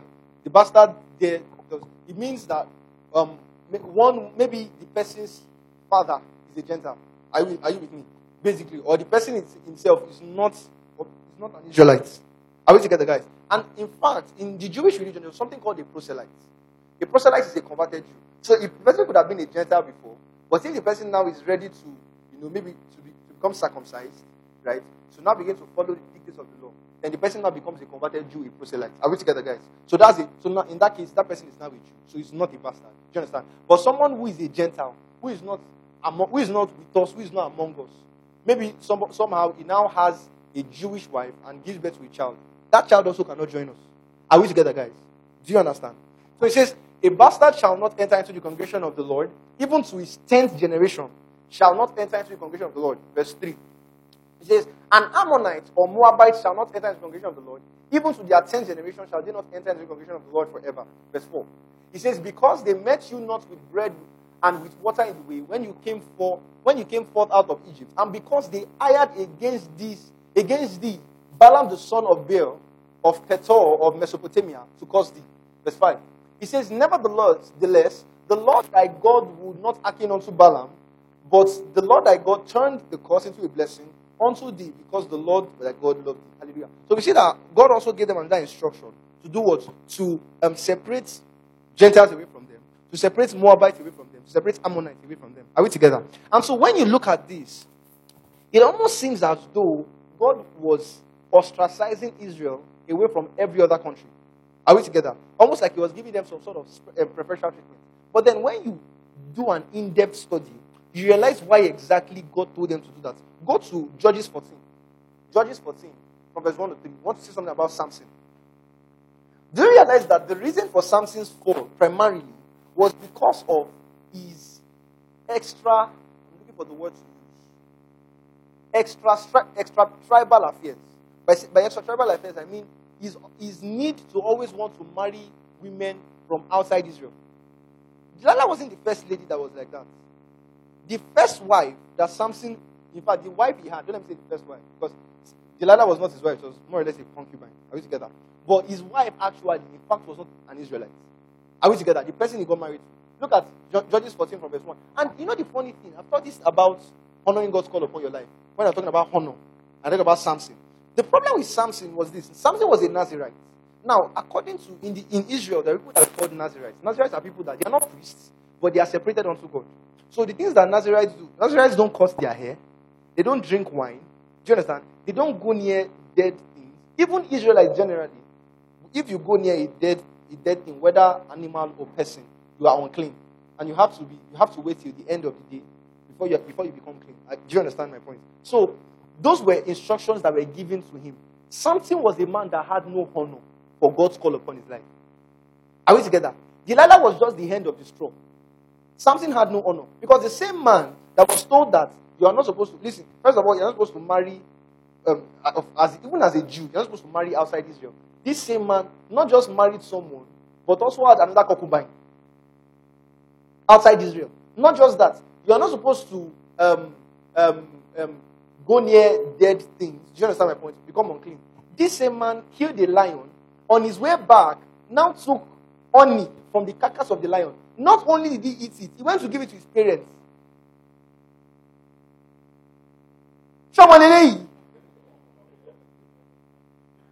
And of course, parents want to say, ah, Can you imagine? Imagine a child making his parents unclean. Are we together? Interestingly, the parents don't know. This explains. Don't worry, let me just leave that. Don't let me talk so much about it. So, so now wait, now wait. Let, let me just say something. So the parents were unclean, but they did not know. Why were they not punished? By the law, by the law is the conscience of sin. Let me just go on. And Samson went down to Timnah.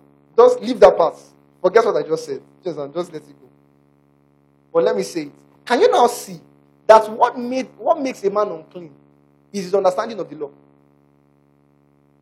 So it's not the honey or the dead thing. Do you understand? It is the conscience, the mindset that the Lord gives you. Do you understand? Let's go on. So, Judges 14 1 to 3. Am I going to do a teaching of the Lord next year? No. Um, and Samson went down to Timnah and saw a woman in Timnah of the daughters of the Philistines. Can you see him? Philistines. Continue. Verse 2. He says, And he came up and told his father and his mother and said, I have seen a woman in Timnath of the daughters of the Philistines. Now, therefore, get her for me to wife. Imagine, even tell his parents, can bring her for me. Look at what the parents now said in verse 3. He says, Then his father and his mother said unto him, Is there a woman among the daughters of thy brethren? This, this is the story I always feel like ask, asking some people. Of everybody in this church, is not one guy that doesn't come to church consistently or doesn't have a church he's going to. That's the person that is entering your eye. I didn't enter your eye. That's the person. Is the boy that you met on out. Show back to my. The person you're supposed to be discipling. Fẹ́. Lẹ́wọ̀n lẹ́wọ̀n nípa ẹ̀fẹ́ ṣe discipleship. Lẹ́lọ́ rọ́mọ ní 10 p.m. The Lord have mercy. You people said that amen. It's serious. Hallelujah. All right, so he says, Then his father and his mother said unto him, Is there never a woman among the daughters of thy brethren, or among all thy people, all my people, that thou goest to take a wife of the uncircumcised Philistines? And Samson said, and Samson said unto his father, Get her for me, for she pleaseth me well. Are we together? So see his mindset. See also um, verse 16, chapter 16, sorry. Chapter 16 from verse 4 to 5. Chapter 16 from verse 4 to 5. He says, And it came to pass afterward that he loved a woman in the valley of Sorek. What exactly are you looking for? Why are you always outside? Why are you always we out here? We outside. Why are you always outside? That's the thing. You know, I say something here that, and I mean this with all sense of respect. The likelihood of me liking someone that is not given to work of ministry or is not consistent in the church is very unlikely. Because where will I meet you? When I meet ladies, they're always telling me, eh, the kind of guys I meet, the kind of where are you always going to? No, where do you meet them? The answer that you're always going to. Not you, of course. That's the point. Do you get? You you and sometimes I just look at the and I'm laughing. So you went to the club and then you met the guy. What were you thinking? Like those are like so you met the guy and you were thinking to commit committed. Oh cute. Oh that's so cute. Such a cutie. Because like, what were you thinking? Are we together? That's the thing. Where did you meet this person? Alright? Ask see, see eh, when the devil wants to um, make you backslide, one of the first things he does is that he either introduces the wrong people around you or he secludes you from the right people. Because that's your shield. That's the reason why I always tell you guys whenever you go to a new location, even if in that church they don't necessarily teach the word, go there. Amen. We'll cater for, don't worry, we'll do online meetings, etc., etc. Do you understand? You'll listen to the word. I'm saying this for those of you that are living if now, you're going home and, and maybe there's no church you can attend. Go there. Amen. Because let me tell you, at least if you are there, there will be some things you cannot try on that street. You go. Stand up. Stand up. I, I refuse to be your disciple. Don't worry, sit down. Just joking. What is that? Say we go to that street. Listen. So that's the thing. Even if I thought, I, I said something sometimes. I said, oh, what's Jew? At least they believe the Bible. Even if they don't really open the Bible, they shall open the Bible once on a Sunday or twice on a Sunday. Go there. Are we together? There is something about the fellowship of believers that guards, fellowship of believers that guards your life. Hallelujah. There is safety in the church. Are we together, guys? Glory to God. That's it. Do you get me? So don't don't now say it's so funny. Where did you meet him? Through one friend.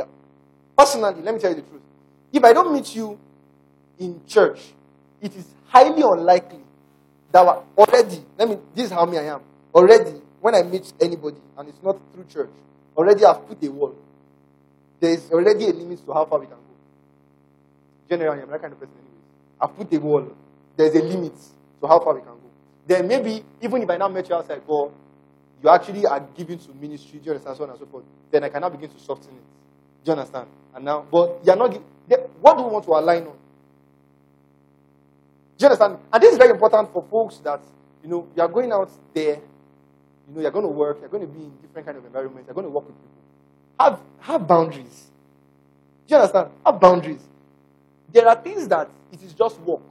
My friends know you can be my friend, we can be playing together, but there's some things you don't talk about too. Amen. Ah, you can't talk about my ministry anyhow.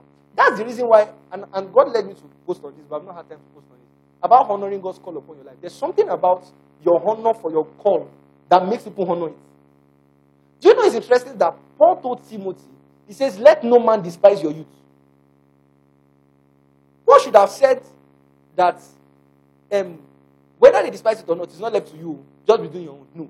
Paul told him that it is your decision not to let anybody despise it. Why? Because it's based on how you talk about it, it's based on how you act. Are you with me? If, for example, um, um, I, there's a friend of mine that I've not seen for a while now, over a year, and then he was planning to come to my place, you get? And then I told him, I said, see, camp, my camp meeting is next week. If you come to my place now, we can't go out. It's just the truth. Are we together? Everybody that knew me, everybody that knows, I knew, everybody that knows me, as I, when I was praying for camp meeting, they know that this is the wrongest time to try to reach Israel. Israel cannot be available. I put it out to everybody because you need to know that this is something I honor. Are you with me? If you can't honor it, stay away from me. Do you understand me? The reason people don't honor God's call on your life is because you yourself don't honor it. And it shows.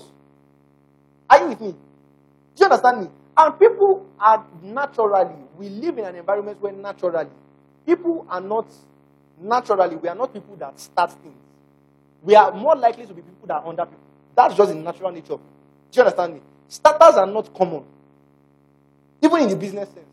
We have more people that want to work for companies because of the safety of collecting salaries than people that want to start their own stuff. Are you with me? So naturally, when you are doing something that is different from what everybody else is doing, it's a natural instinct to want to stop it. Are you with me? So you have to take upon yourself the burden of, of speaking it out. Do you understand me? You know, one of the most interesting things I saw, you know, just yesterday evening, I was going through WhatsApp, my WhatsApp status, and then I saw some of my classmates post the, this meeting, and I was shocked. I won't lie to you. First of all, because I didn't send any, like, to God who made me, you can call it pride, you can call it anything. I never entered anybody's DM to say, share, publicize this meeting or anything.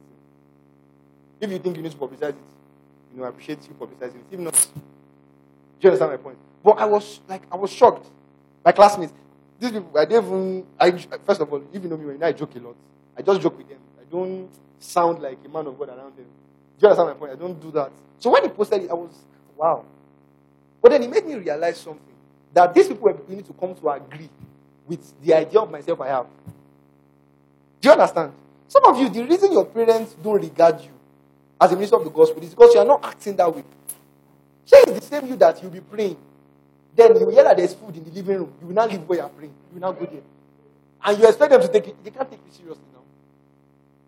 It's a rule in my own house. I don't know about that. It's a rule in my house. If someone is praying, you don't go and disturb them. You wait till they're done. And you wait till when they are done. If they stay in that place for two hours, you wait. Amen? Are we together? That's how it is. oh. Do you understand my point? Now, it cannot be hard for someone like that to now say he wants to do something. Then your, your parents are now looking at you anyhow. Now, don't get me, some people are just naturally disrespectful, anyways. Even some parents, to be honest. They are that way. But it won't be as bad as it used to be. Are you guys with me? Do you understand my point? Just thought to say that. So, and it came to pass afterward that he loved a woman in the valley of Sorek, whose name was Delilah. He didn't know. Go on. Is that, I think, okay, verse 5. Verse 5. He says, And the lords of the Philistines came up unto her and said unto her, Entice him, and see wherein his great strength lies. And by that, you know, prevail against him, so on and so forth. So the fall of, of Samson was because he did not regard that instruction by God, right, to separate himself from the Gentiles. Are we together, guys? Are we together, guys? So what God was actually trying to do was to keep them. People need to realize this. When people say funny things like, eh, you know, um, how can God, how can you say he's a good God when in the Old Testament they were going about killing people and so on and so forth. They were, you know, when they conquer nations and kill people. It's because people don't understand history.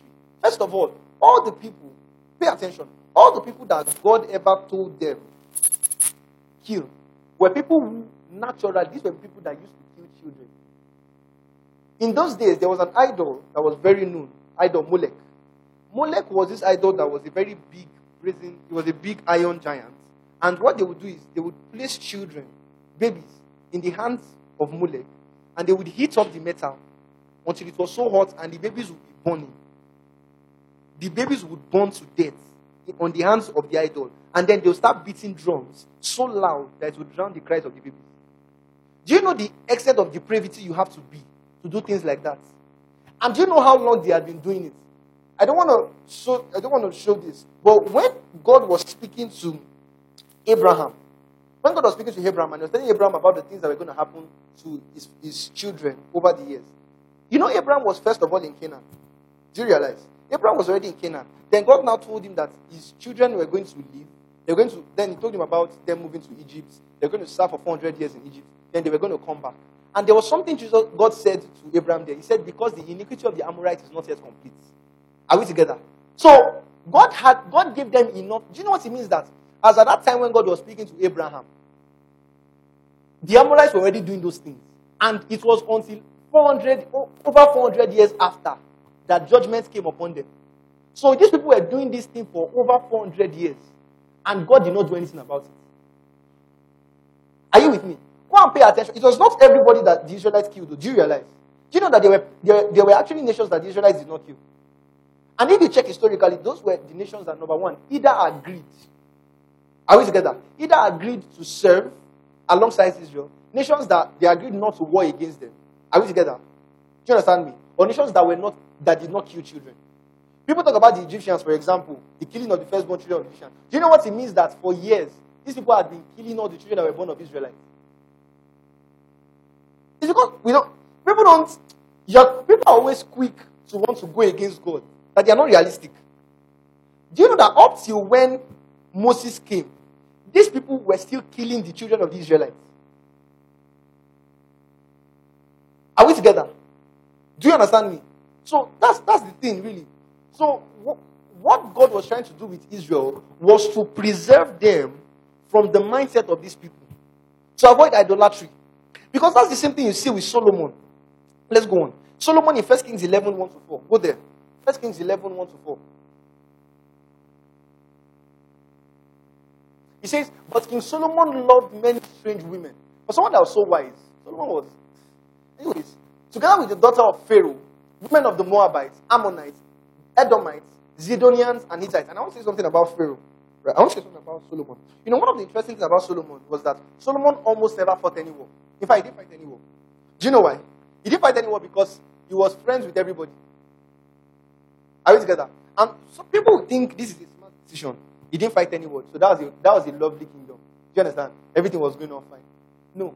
Solomon was so backsliding. His enemies were his friends. Are you with me? As a minister of the gospel, eh? It is war. If you're a minister of the gospel, be ready for people not to like you. Amen. But personally, I don't like fights. Some might say otherwise. I don't I don't like fights. I don't like wala. Do you understand? I don't like stress. But at the same time, I don't agree. Amen. If what you said is rubbish, is rubbish. Amen. I can say it to you respectfully. Do you understand? I can say it to you with all due respect, but what you said is wrong. Amen. And I won't change my ground.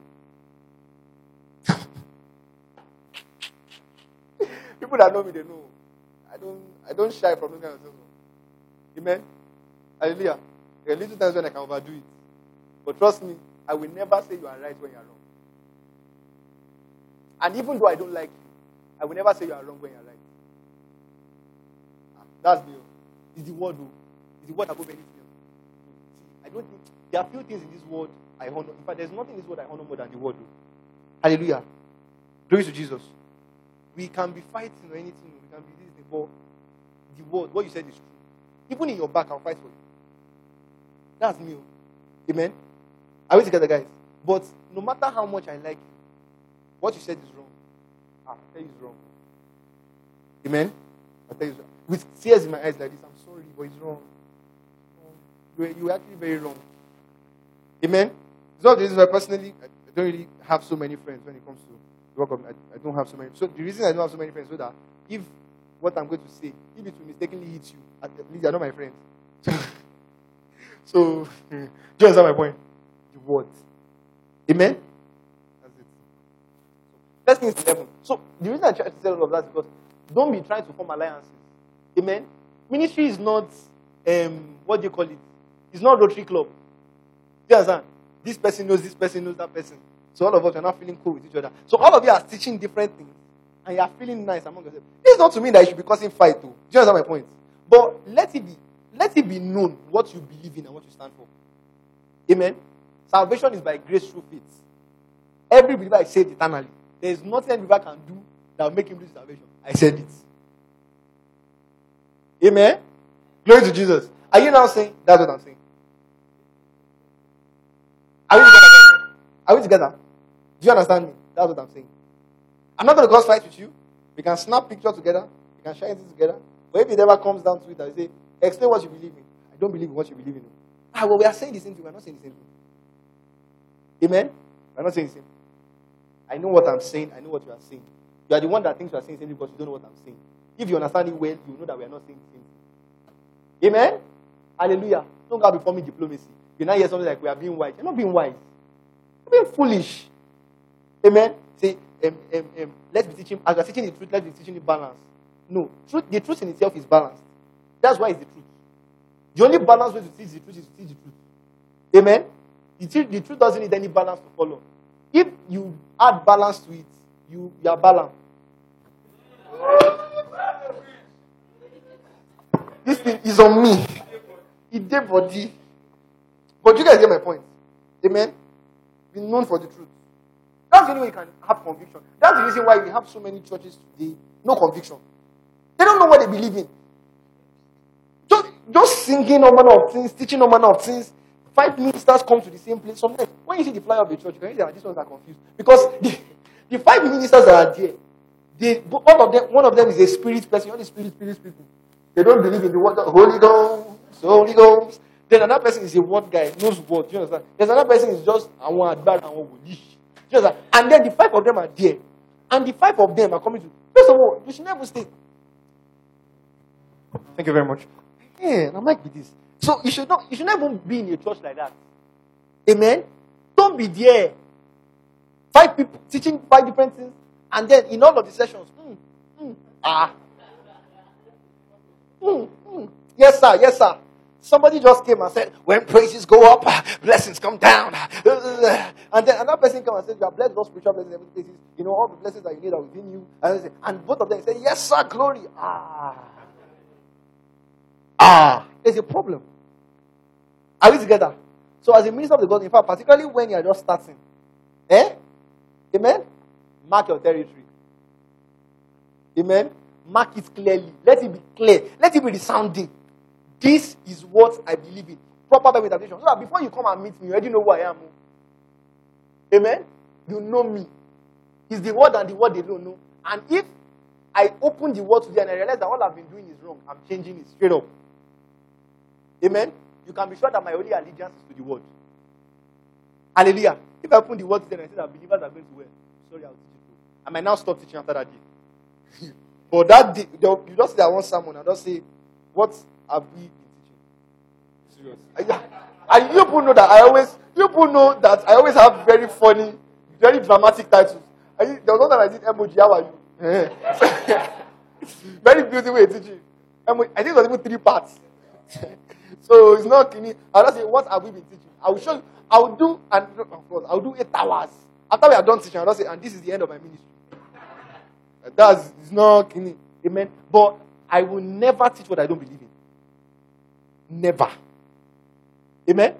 The word and the word alone. And the name of Jesus, come 10, 20, 30, 40, same thing.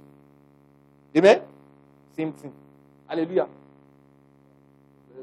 Anyways, just thought to say. All right. Says, but King Solomon loved many strange women, together with the daughter of Pharaoh, women of the Moabites, Ammonites, Edomites, Zidonians, and Hittites. How many women do you like, sir? Of the nations which the Lord said unto the children of Israel, you shall not what? Go in unto them. So he told them already. He says, neither shall they come in unto you. Surely they will turn away your heart after their words. So that was the point. The issue was idolatry. Are we together? The problem wasn't the fact that, see, you, you are not as infallible as you think. With every relationship, eh, will see, let me tell you. Every relationship has an influence on your perception of God, whether you like it or not. Hallelujah. No matter how much you try to shield it, whether actively or passively, every relationship has an influence. Okay, let's even say this person is not so, so much of your close friend, but you have him on your WhatsApp status, and then he's posting funny things about God on your WhatsApp status. Initially, you might say, hmm, nothing, nothing. Sooner or later, you start having questions. Are we together? There's a particular guy that I got, he's an atheist. And he's an atheist I respect. Because he's an atheist that is an atheist. He knows atheism. Those are people I like them. I, I like them because at least you know something. Do you understand? You know, it's not those yeah, yeah boys that because of 15 hour midnight so just open WhatsApp, you just open this thing, you see something online. You, you are saying that you don't believe in God because you did not see. Yeah, the paper you are reading, you've not met the person that made it to, that did the paper. Were you there when you were doing the experiment? But you just believe because of one article that you read. Just one article that there is no God. You should not come on this thing. There is no God. You, there is no God. Let me take you to Djibouti where they are doing, where they are doing normally. I, will, I won't stay there with you. I'll just take you there and leave you. When, I, when you are done, I will not come and meet you back. Is there no God? Or when they are doing Oro in Ife, just go and drop you there. You are saying there is no God. Yeah, there is Oro. You are, keep, you are staying inside the room. I'm not serious. Go out now. You will know whether there is a God or not. Those people are funny. And let me just say this about atheism too. You need to understand what exactly people are saying. Are you saying there is no God? Because when you're saying there is no God, what you are saying is you don't believe in the supernatural. You can't say there is no God and then you believe and then you believe that juju is real. Do you understand? Do you get? You can't say there is no. Wait, so the question is: Is it that you don't believe in Christianity? Oftentimes they're not hungry, hungry, hunger. All right. Sometimes they're not angry. And so what you have issues with is Christianity, not the fact that there is no God, because that would not define where you come from. You have to talk to people like that. Then another thing is that you don't believe there is a God. If you don't believe there is a God, that means you don't believe in supernatural activity. Are you with me? That's where you come to meet those kind of people. Do you understand? So you need to understand where they are coming. Some people are just confused. They don't know what they believe in. All right. So that's the thing. And so, so this guy was on my contact list for a while. I've been seeing some of the things he was posting. At some point, I said, if this guy, if I keep this guy's status like this, right? So I, I, I muted his status. Then I went to go and read the word on apologetics. Then I now opened the back. You understand? I opened it so that let me see, let me see if I can answer his questions. Do you understand? I've not chatted him up yet because people want to chat. Pastor, I don't even think I want to chat him up. I think I want us to have like a discussion, face to face. Then sit down, sit down.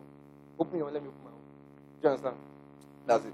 Just that, it's not going to happen, so don't worry. Maybe like the next five, ten years, we'll do open debate. Amen? Are you scared? There's nothing to be scared about. We do open debate. Mm. Purely, purely apologetics. You are not going to use Bible or anything. You believe that there's, there's no God. I believe that there's a God. we discuss it ourselves. These people are not as smart as you think they are. They are not. Trust me. It's just English. I'm, I'm telling you. Particularly this is our generation that doesn't like to read. They're not so this thing.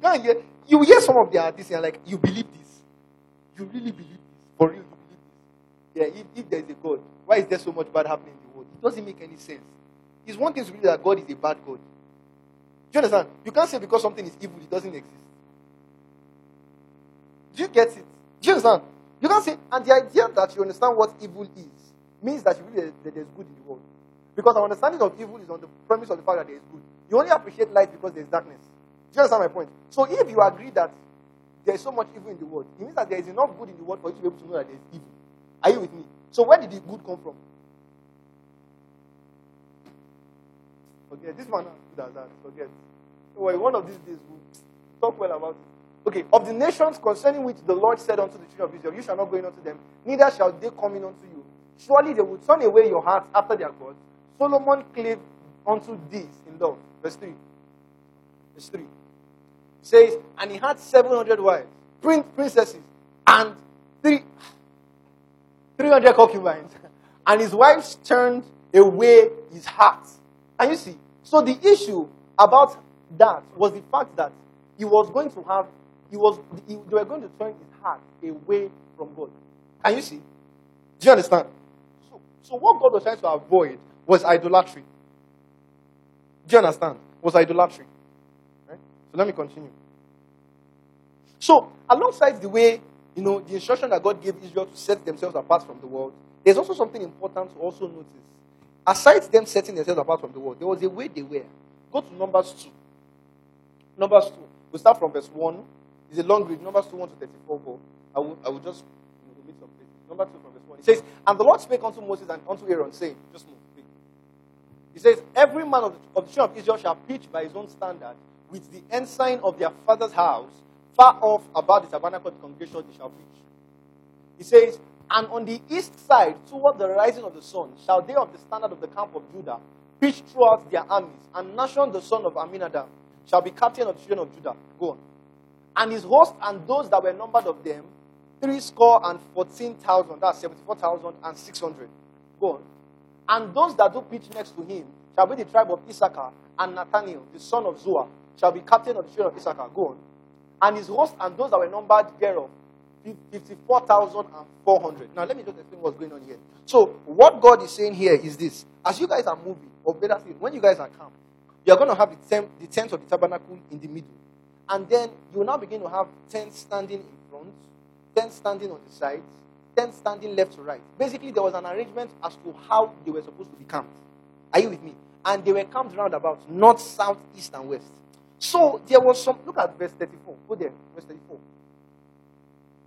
So look at look at how interesting it is that God didn't just tell them to camp around it. God told them how to camp. So so and so so, num- so, so and so so people stay here. So and so so people stay here. So and so people stay here, stay here, stay here, stay here. Are we together?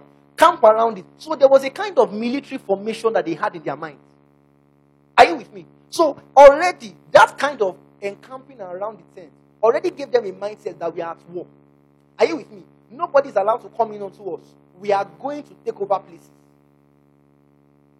Does that make sense, guys? Look at verse 34. He says, And the children of Israel did according to all that the Lord commanded Moses. So they pitched by their standards, and so they set forward everyone after their families, according to the house of their fathers. So, according to what you're seeing here, you're seeing that this is how they pitched their um, standards, and how, this is how they went forward. So, whether they were camping or they were moving, they were in that same military strategy. Nobody broke out. Are you with me? So there was a so imagine every time when they moved, when they got to a particular nation, that was how they would, you know, go into the nation. Are you with me? If they're going to camp, that was how they would camp. If they're going to move again, they stood up again, move in that particular way. And so there was that military strategy. Are we together? That military mindset and formation with which they moved. Hallelujah. Glory to Jesus. And so, you see, the church as well, we need to have that kind of mindset in us. Hallelujah. In the way we move, we need to realize the fact that we are at war. The church is at war. You know, the lot of things that the church is doing today is very clear that we don't know we are at war. Hallelujah. Very clear. Look at what 2 Corinthians chapter 10 from verse 4 to 5 says. 2 Corinthians 10 from verse 4 to 5. 2 Corinthians chapter 10 from verse 4 to 5.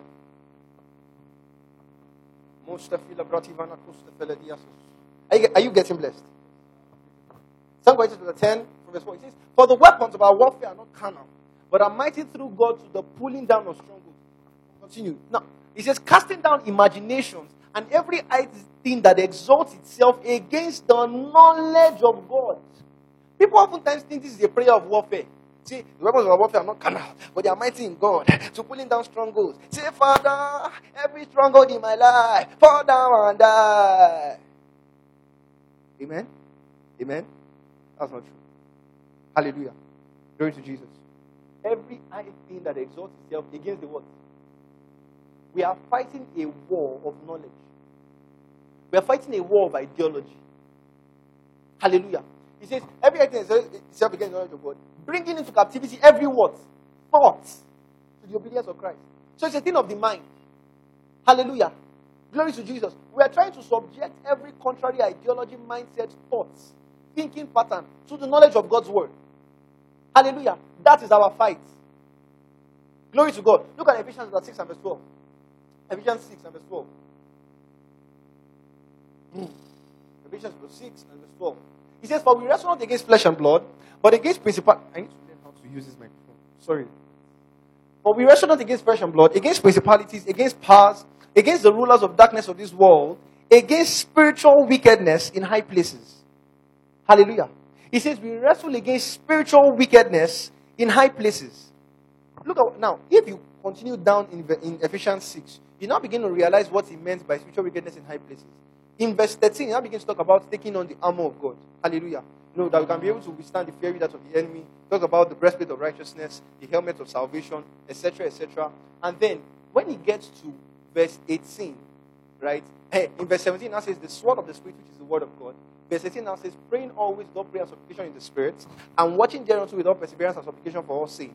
And for what? And for me, that trust will be given unto me, that I may open my mouth boldly to make known the mystery of the gospel, for which I am an ambassador in bonds, that there I may speak boldly as I ought to speak. So, everything he was saying from Ephesians 6, from verse 12, all the way down to verse 18, was all about the preaching of the gospel at the end of the day. Are we together? So, the weapons of our warfare are not carnal, because, I'm sorry, Ephesians chapter 6 and verse 12. We are not wrestling against flesh and blood. We are wrestling against principalities and powers that are existing in the minds of men. Do you understand? Those ones that try to ensure that the ideology of the devil is what is prevalent in our day. Are we together, guys? Are we together, guys? So, of a truth, the church is at war. But the war we are fighting is not a war against each other. We need to get it right. See, of a truth, the, the church is under persecution. Um, um, say, for example, the Boko Haram. Are we together? Do you understand? And of course, we must put we must make put every security measure in place. Do you understand? To make sure that things like that do not happen again. Are you with me? But you must understand that the fight is beyond Boko Haram. It's beyond people that are trying to kill us in the flesh. Are we together? We are trying to go for the ideology in their mind that makes them believe it is okay to kill believers. Are you with me? We are trying to go for everybody that is possibly sponsoring them. The kind of ideology the person needs to have to think it is okay to kill believers. It is that ideology we are going after. Because that is the source. Do you understand me? Do you get me? So, if as much as we will mitigate, you know, we'll do everything we can possibly do to ensure that things like that do not happen again, we're going to do place security measures in place. We are going after ideology. Do you understand? We are going after the thoughts. We are going after their mindsets. Are you with me? So the church is at war. And so, just as we saw with the Israelites, there must be that kind of military formation strategy. That mindset we have. Hallelujah. Glory to Jesus. And I'm going to be honest with you. it is beyond just one church. Hallelujah. By one church, I mean just one assembly. We all are going to have to come together. Hallelujah. And go that way. I was making, I was telling my, my guys a particular example.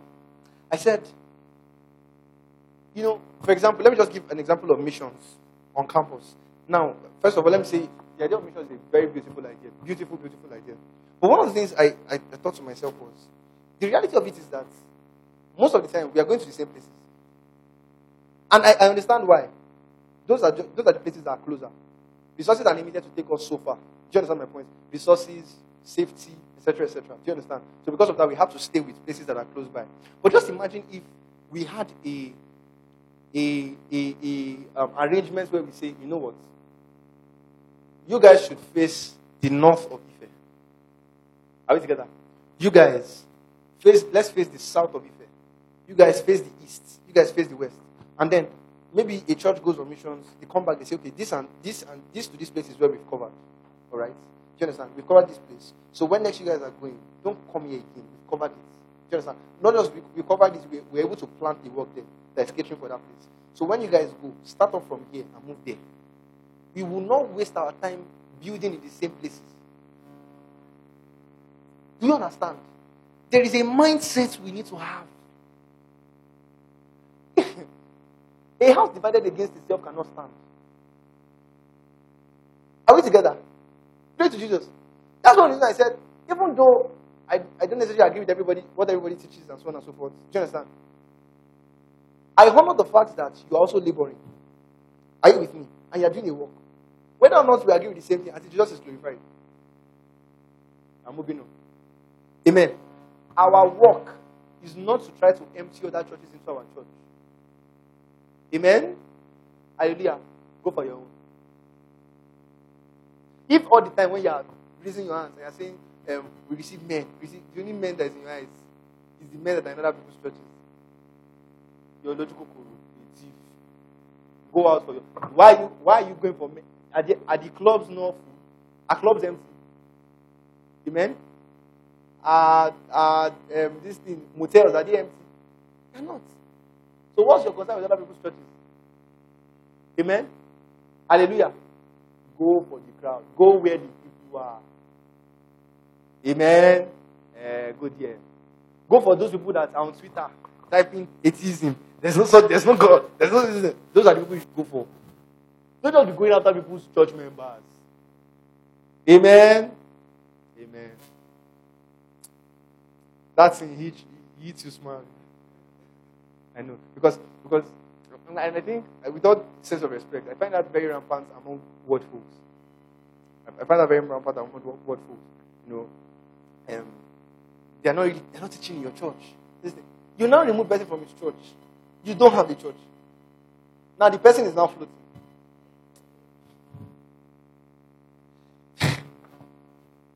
Hallelujah. Glory to Jesus. Are we together? Praise God. Our competition is not with one another. Our competition is with the world. Amen. Your concern should not be, are we using a bigger stage than that other church? Oh, that no. Are we using a bigger stage? If I thought you even have a competition, healthy competition in that sense should be, are we mobilizing more people for the gospel compared to that church? Do you understand? And it's not like you're doing that the competition. It's like, what are they doing? Oh, nice. That's good. We can learn from it. Do you understand? That's it. Do you get me? That's it, though. That's it. That's it. I, I thank God for I thank God for the breed of young ministers I find myself around. And I pray to God that our sincerity will not die. I just pray. Just that? I mean, like friends that you can call and say, ah, guy, this was going on. Do you understand? Currently, this was going on, and this is what I'm trying to do, but I don't know how to get there. And like, I've been there before. You know, just do it this way, do it this way, do this. Oh, nice. Are we together? No, no, no competition. No. Do you understand my point? That's it. Glory to Jesus, because lie to you. We cannot cover this world on our own. Amen? We can't. No matter how skillful you think you are. You, you want to know how you know that God's word is not everywhere. When I went to Lagos, it was in Ife, so I was thinking, ah, you know, ah, the word is great, the word is great. then I got to Lagos. There are some churches I was expecting that probably because probably because of I was already in, I was in Ife, so I know those churches. So I was thinking that in Lagos too, just the way they are very popular in Ife, they're also popular in Lagos. I don't know anybody. I don't know anybody. oh. Are we together? Did and so, okay, let me give you this statistics. So I was talking to a particular pastor. Um, I don't know if I'm giving these statistics to you guys. No, I'm giving it to my disciples. But I was talking to a particular pastor, and then I was talking to him about, um, like, does it even make any sense for anybody who wants to start a church anymore? Like, it doesn't make any sense because we have so many churches already. You so what's the point? And then he gave me some very interesting statistics. Very, very interesting statistics. So apparently, first of all, Christianity is not the leading religion in Nigeria. Islam is. Islam is 51% of Nigeria. At least as at then. As I think 2017, 2018. Definitely going to be more by now. And the- there there are so many reasons for that. What they call the jihad. So there are different kinds of jihad. There's the biological jihad. There is the economic jihad. There is the physical jihad, which involves killing people. That's Boko Haram. Right? So there are different kinds of jihad, by the way. And um, what you see there is, don't let me even talk so much about jihad. So you have 51% Muslims. Now, aside that alone, of all of churches that you have, did, what was the percentage you give? I think we only have about only 10% of the churches currently that teach the truth of God's word. 10%. Of those 10% that teach the truth of God's word, he said about 50% of them die off for different reasons. For different reasons. Number one, resources. How do you know it costs money to run a church? costs money. oh. Amen? costs money. So sometimes it's resources, some other times it's because of scandals. And it's kind of understandable because a lot of us are young folks. And there's bound to be bad behavior sometimes. Not bound to be, but it happens. Do you understand? And sometimes that happens, those places crash, they die off. Hallelujah. Praise to Jesus. So we look like we are many, but we are not. And now imagine, in a place where God's word is not taught well, they cannot be given to evangelism. Are you with me? So imagine that in the 49% that is shared by Christians.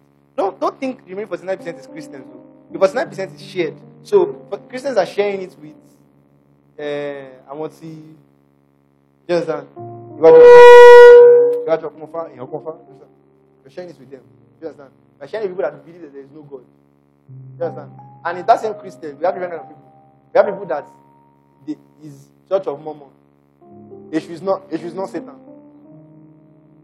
We have all of them in the same. So we even have people that don't believe that Jesus is the Christ. Jehovah, Jehovah Witness is there too. We have those that don't believe that Jesus is the Christ among us. Then among the ones that don't believe that Jesus is the Christ. Can you see? You see, you see that work is plenty. Because you know, we can almost be blinded to seeing churches everywhere that we think we are many. We are not many. Do you understand? Not many. There's still so much work to do. Hallelujah. Glory to Jesus. And so we must have that mindset where we tell ourselves that we are at war. And so when you're at war, there are things you do. There's a way you think. Hallelujah. Open 2 Timothy 2. 2 Timothy chapter 2. 2 Timothy chapter 2. You know, I want to implore you. I said it yesterday that 2022 is going to be a year of consecration. Hallelujah. Consecration to the will of God. Amen. Please, whatever price it will take to do the work of God, it is worth it. Are we together? Do you understand me? Blessing, can you hear me? Can you hear me? Whatever price it's going to take to do the work of God, it is worth it. All right. Um, I actually got a word for you while I was praying yesterday. Maybe when your text came got a word for you then. Um, see, be brave. All right. Your issue is not direction. You already know what to do. Are we together? But you cannot do what God will have you do if you are not brave. You are going to have to learn to walk on water. You're going to have to learn to be comfortable not knowing what's going to happen next. Nobody ever knows. You just go anyways. Are you with me? Be brave. You know what I'm talking about? Be brave. Do you understand? Start it. Do you understand? Start. Um, even if it is two, three people, do you understand? That you have been reaching out to, bring them together. Start. We, the world is too. There's so much happening for us to have ministers that are ready, that are not doing anything. Are you with me? So much. There's, too much at stake. We can't afford, guys. We can't. We can't afford to be slack in the next two, three years. So so many things are happening at the same time. We'll talk about it in the next session. Are we together? Can't afford to be slack. Are we together? Left to me too. Bible teaching is not so easy now. It's not so sweet. Do you understand? It's not easy. It's labor, but it is needed. Are you with me? It's needed. There are too many lives at stake. And every time when I think about it, I think I, I just ask myself one simple question: What about the next generation? Hallelujah. Glory to Jesus. What about the next generation? That, that's, those are the questions you need to ask yourself. What about my unborn children? Hallelujah. Would they have enough materials to listen to? How will they know God's word? What are the structures that will be in place to ensure for their spiritual safety? Hallelujah. Glory to Jesus. See, my generation is covered. My generation is covered. That's it. So, you know, we must. Here's the thing. We thank God that we, we have the law to start relatively early. Are we together? Relatively early. And alongside that, we must now take audacious steps. Hallelujah. We must show that we are ready. You see, people naturally, you are more likely to to believe in people that take steps. Do you understand? You know that this one is not here to play. Do you get my point? You know, ah, this one, ah, this one. It seems like it means business. Do you understand? Then they are ready to take you seriously. I can tell you this one for free. There are people that are watching us. They are still contemplating. Should I come around? Should I not come? I know. Those I know them very well. They will still come around. Amen. Hallelujah. But we must be audacious. You cannot now. You now imagine that you stop because they are not coming. Amen. Imagine that you stop because they are not coming. They will still come. Are you with me? My pastor always say something. Say, People will believe in you when they have nothing else to believe in. Hallelujah. Don't now this because you want to prove a point to them. Do you understand something? Don't do that. Look like everybody unnecessary pressure. But I'm telling you this, people will still come. Amen. Hallelujah. Stay with the word. Do you understand? Get better. Don't just say, eh, that's just how I am. That's not how you are. You have H factor, work on it. Are we together? If you don't dress well, work on it. Do? Don't dress like what you've been through. Do? I'm serious. You get teach well. You prepare your notes. Now, so I prepare this thing now. Now come. You get prepare your notes well. Let it be that wherever they call you to, eh, you came in the volume of the books. They can say that this boy, this boy may not have anything, no, but that word, ah, um. Amen. Spirit, flow, ah, you get down. Amen. Hallelujah. The people are coming. Hallelujah. Glory to Jesus. People are coming. Amen. So we are at war. Second Timothy 2, from verse 1 to 4. Says, Thou therefore, my son, be strong in the grace that is in Christ Jesus. Verse 2. Says, The things that you have heard of me among many witnesses, says, The same commit unto who? Unto faithful men. Who will be able to tell also, men and women of God, this is my instruction for you in year 2022. The things that you have heard, God's word that you know, the things that have been taught to you, the training you have received, it's time to commit to faithful men who will be able to teach others also. Hallelujah. Glory to Jesus. Go to verse 3. It says, Thou therefore endure hardness as a good soldier of Jesus Christ. Look at what he calls the minister. He calls the minister a soldier. Are we together? A soldier. You're not, you're not a civilian. There's a way a civilian thinks. You're not allowed to think that way. Hallelujah. There are steps a civilian can take. You're not allowed to take it. Glory to Jesus. You, just say, I just don't travel out. I just to travel out. Don't get me It's not bad to travel out. Are you with me? If the Lord leads you to, please go. But don't just go because you just feel like. There's so much at stake for you to just go like that. Are you with me? And even if you are going, set it already down in your mind. Wherever I am, I'm going to influence the world with the gospel. Amen. Not that you will now go there, you now become a shadow of yourself. What's the word I use? That one. I say, Adekodere. Go there, you now forget everything. No more tongues, no more prayer, no more word, no more spirit, nothing. You now, the next time you meet you, there to pray in tongues. Not now be season. Be hanging. I should be, eh, eh, eh. Amen? We tell you that you should give word. You say, as it were, as it were. Let it be as it were. When was the last time you prayed in tongues? Are we together? Glory to Jesus. If do everything, ex- listen to me. Whatever you see around in this camp meeting, this is going to be the least. Hallelujah. We'll keep getting better. Hallelujah. As we are getting better in the word, as we are getting better in prayer, as we are getting better in ministry of the spirit, even if it is, we should make the camera better. We'll do it. Amen. We'll keep doing, we'll keep making it better and better and better. Hallelujah. Because there are nations. I'm going to talk about it better in second service. Listen to me. See, I have rehearsed teaching in front of presidents. I was talking to my friend one time. I said one time I was rehearsing a teaching. I like you know when I was teaching as though there people there, empty room, and I did for 30 minutes. I didn't even know. 30 like I look at myself and say, eh, 30 minutes. And it's not like I had a sermon prepared. I was just teaching from my head. 30 minutes. I'm, ready. I'm ready. Serious. Even anybody. Amen. Hallelujah. Ready. And I'm still getting better. Hallelujah. Studying the word. Giving ourselves to prayer. Amen. 2022. Consecration. Consecration. Consecration. Verse 4. There.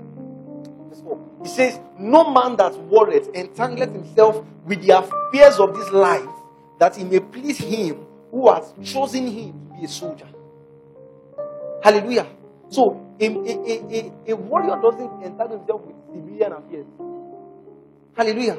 See, when you've chosen to do the work of God, there are some things that are going to suffer for it. Hallelujah. You won't really have time for your friends anymore. My friends know. One of my friends said, You're always having one meeting or the other. Meeting, meeting, meeting, meeting, meeting. Meeting, meeting. Ah, kilo. For the work. Hallelujah. For the sake of the work. Praise Jesus. And this is what the work is worth. Because this is the only thing that can change people's lives into eternity. Amen. Now, don't get me wrong. By all means, fulfill your dreams. Dream big. Are we the last person to tell you that you should not do well in your career? Choose that. Build those businesses. We need it.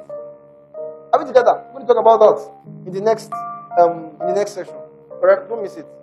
Choose and have those businesses. By all means, do your PhD, do your masters, become a professor. All right? Do big stuff.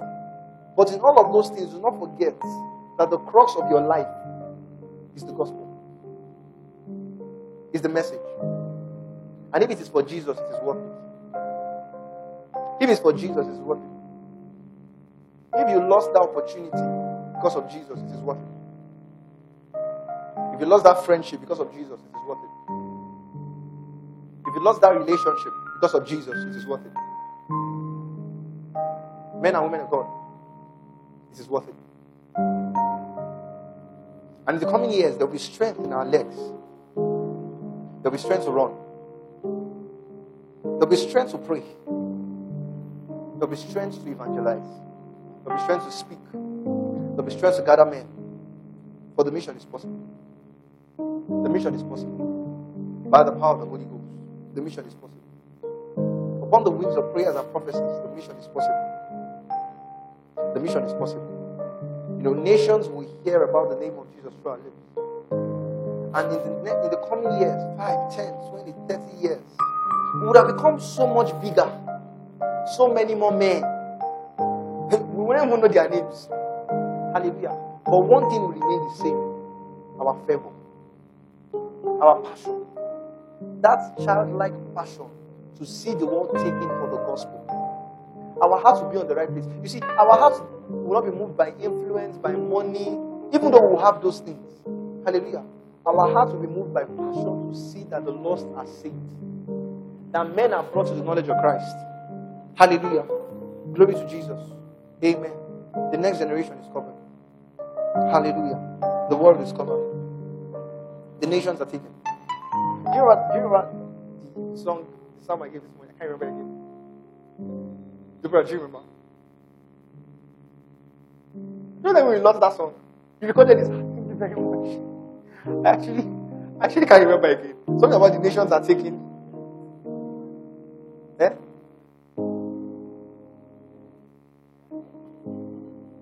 Okay, you know what's going to happen?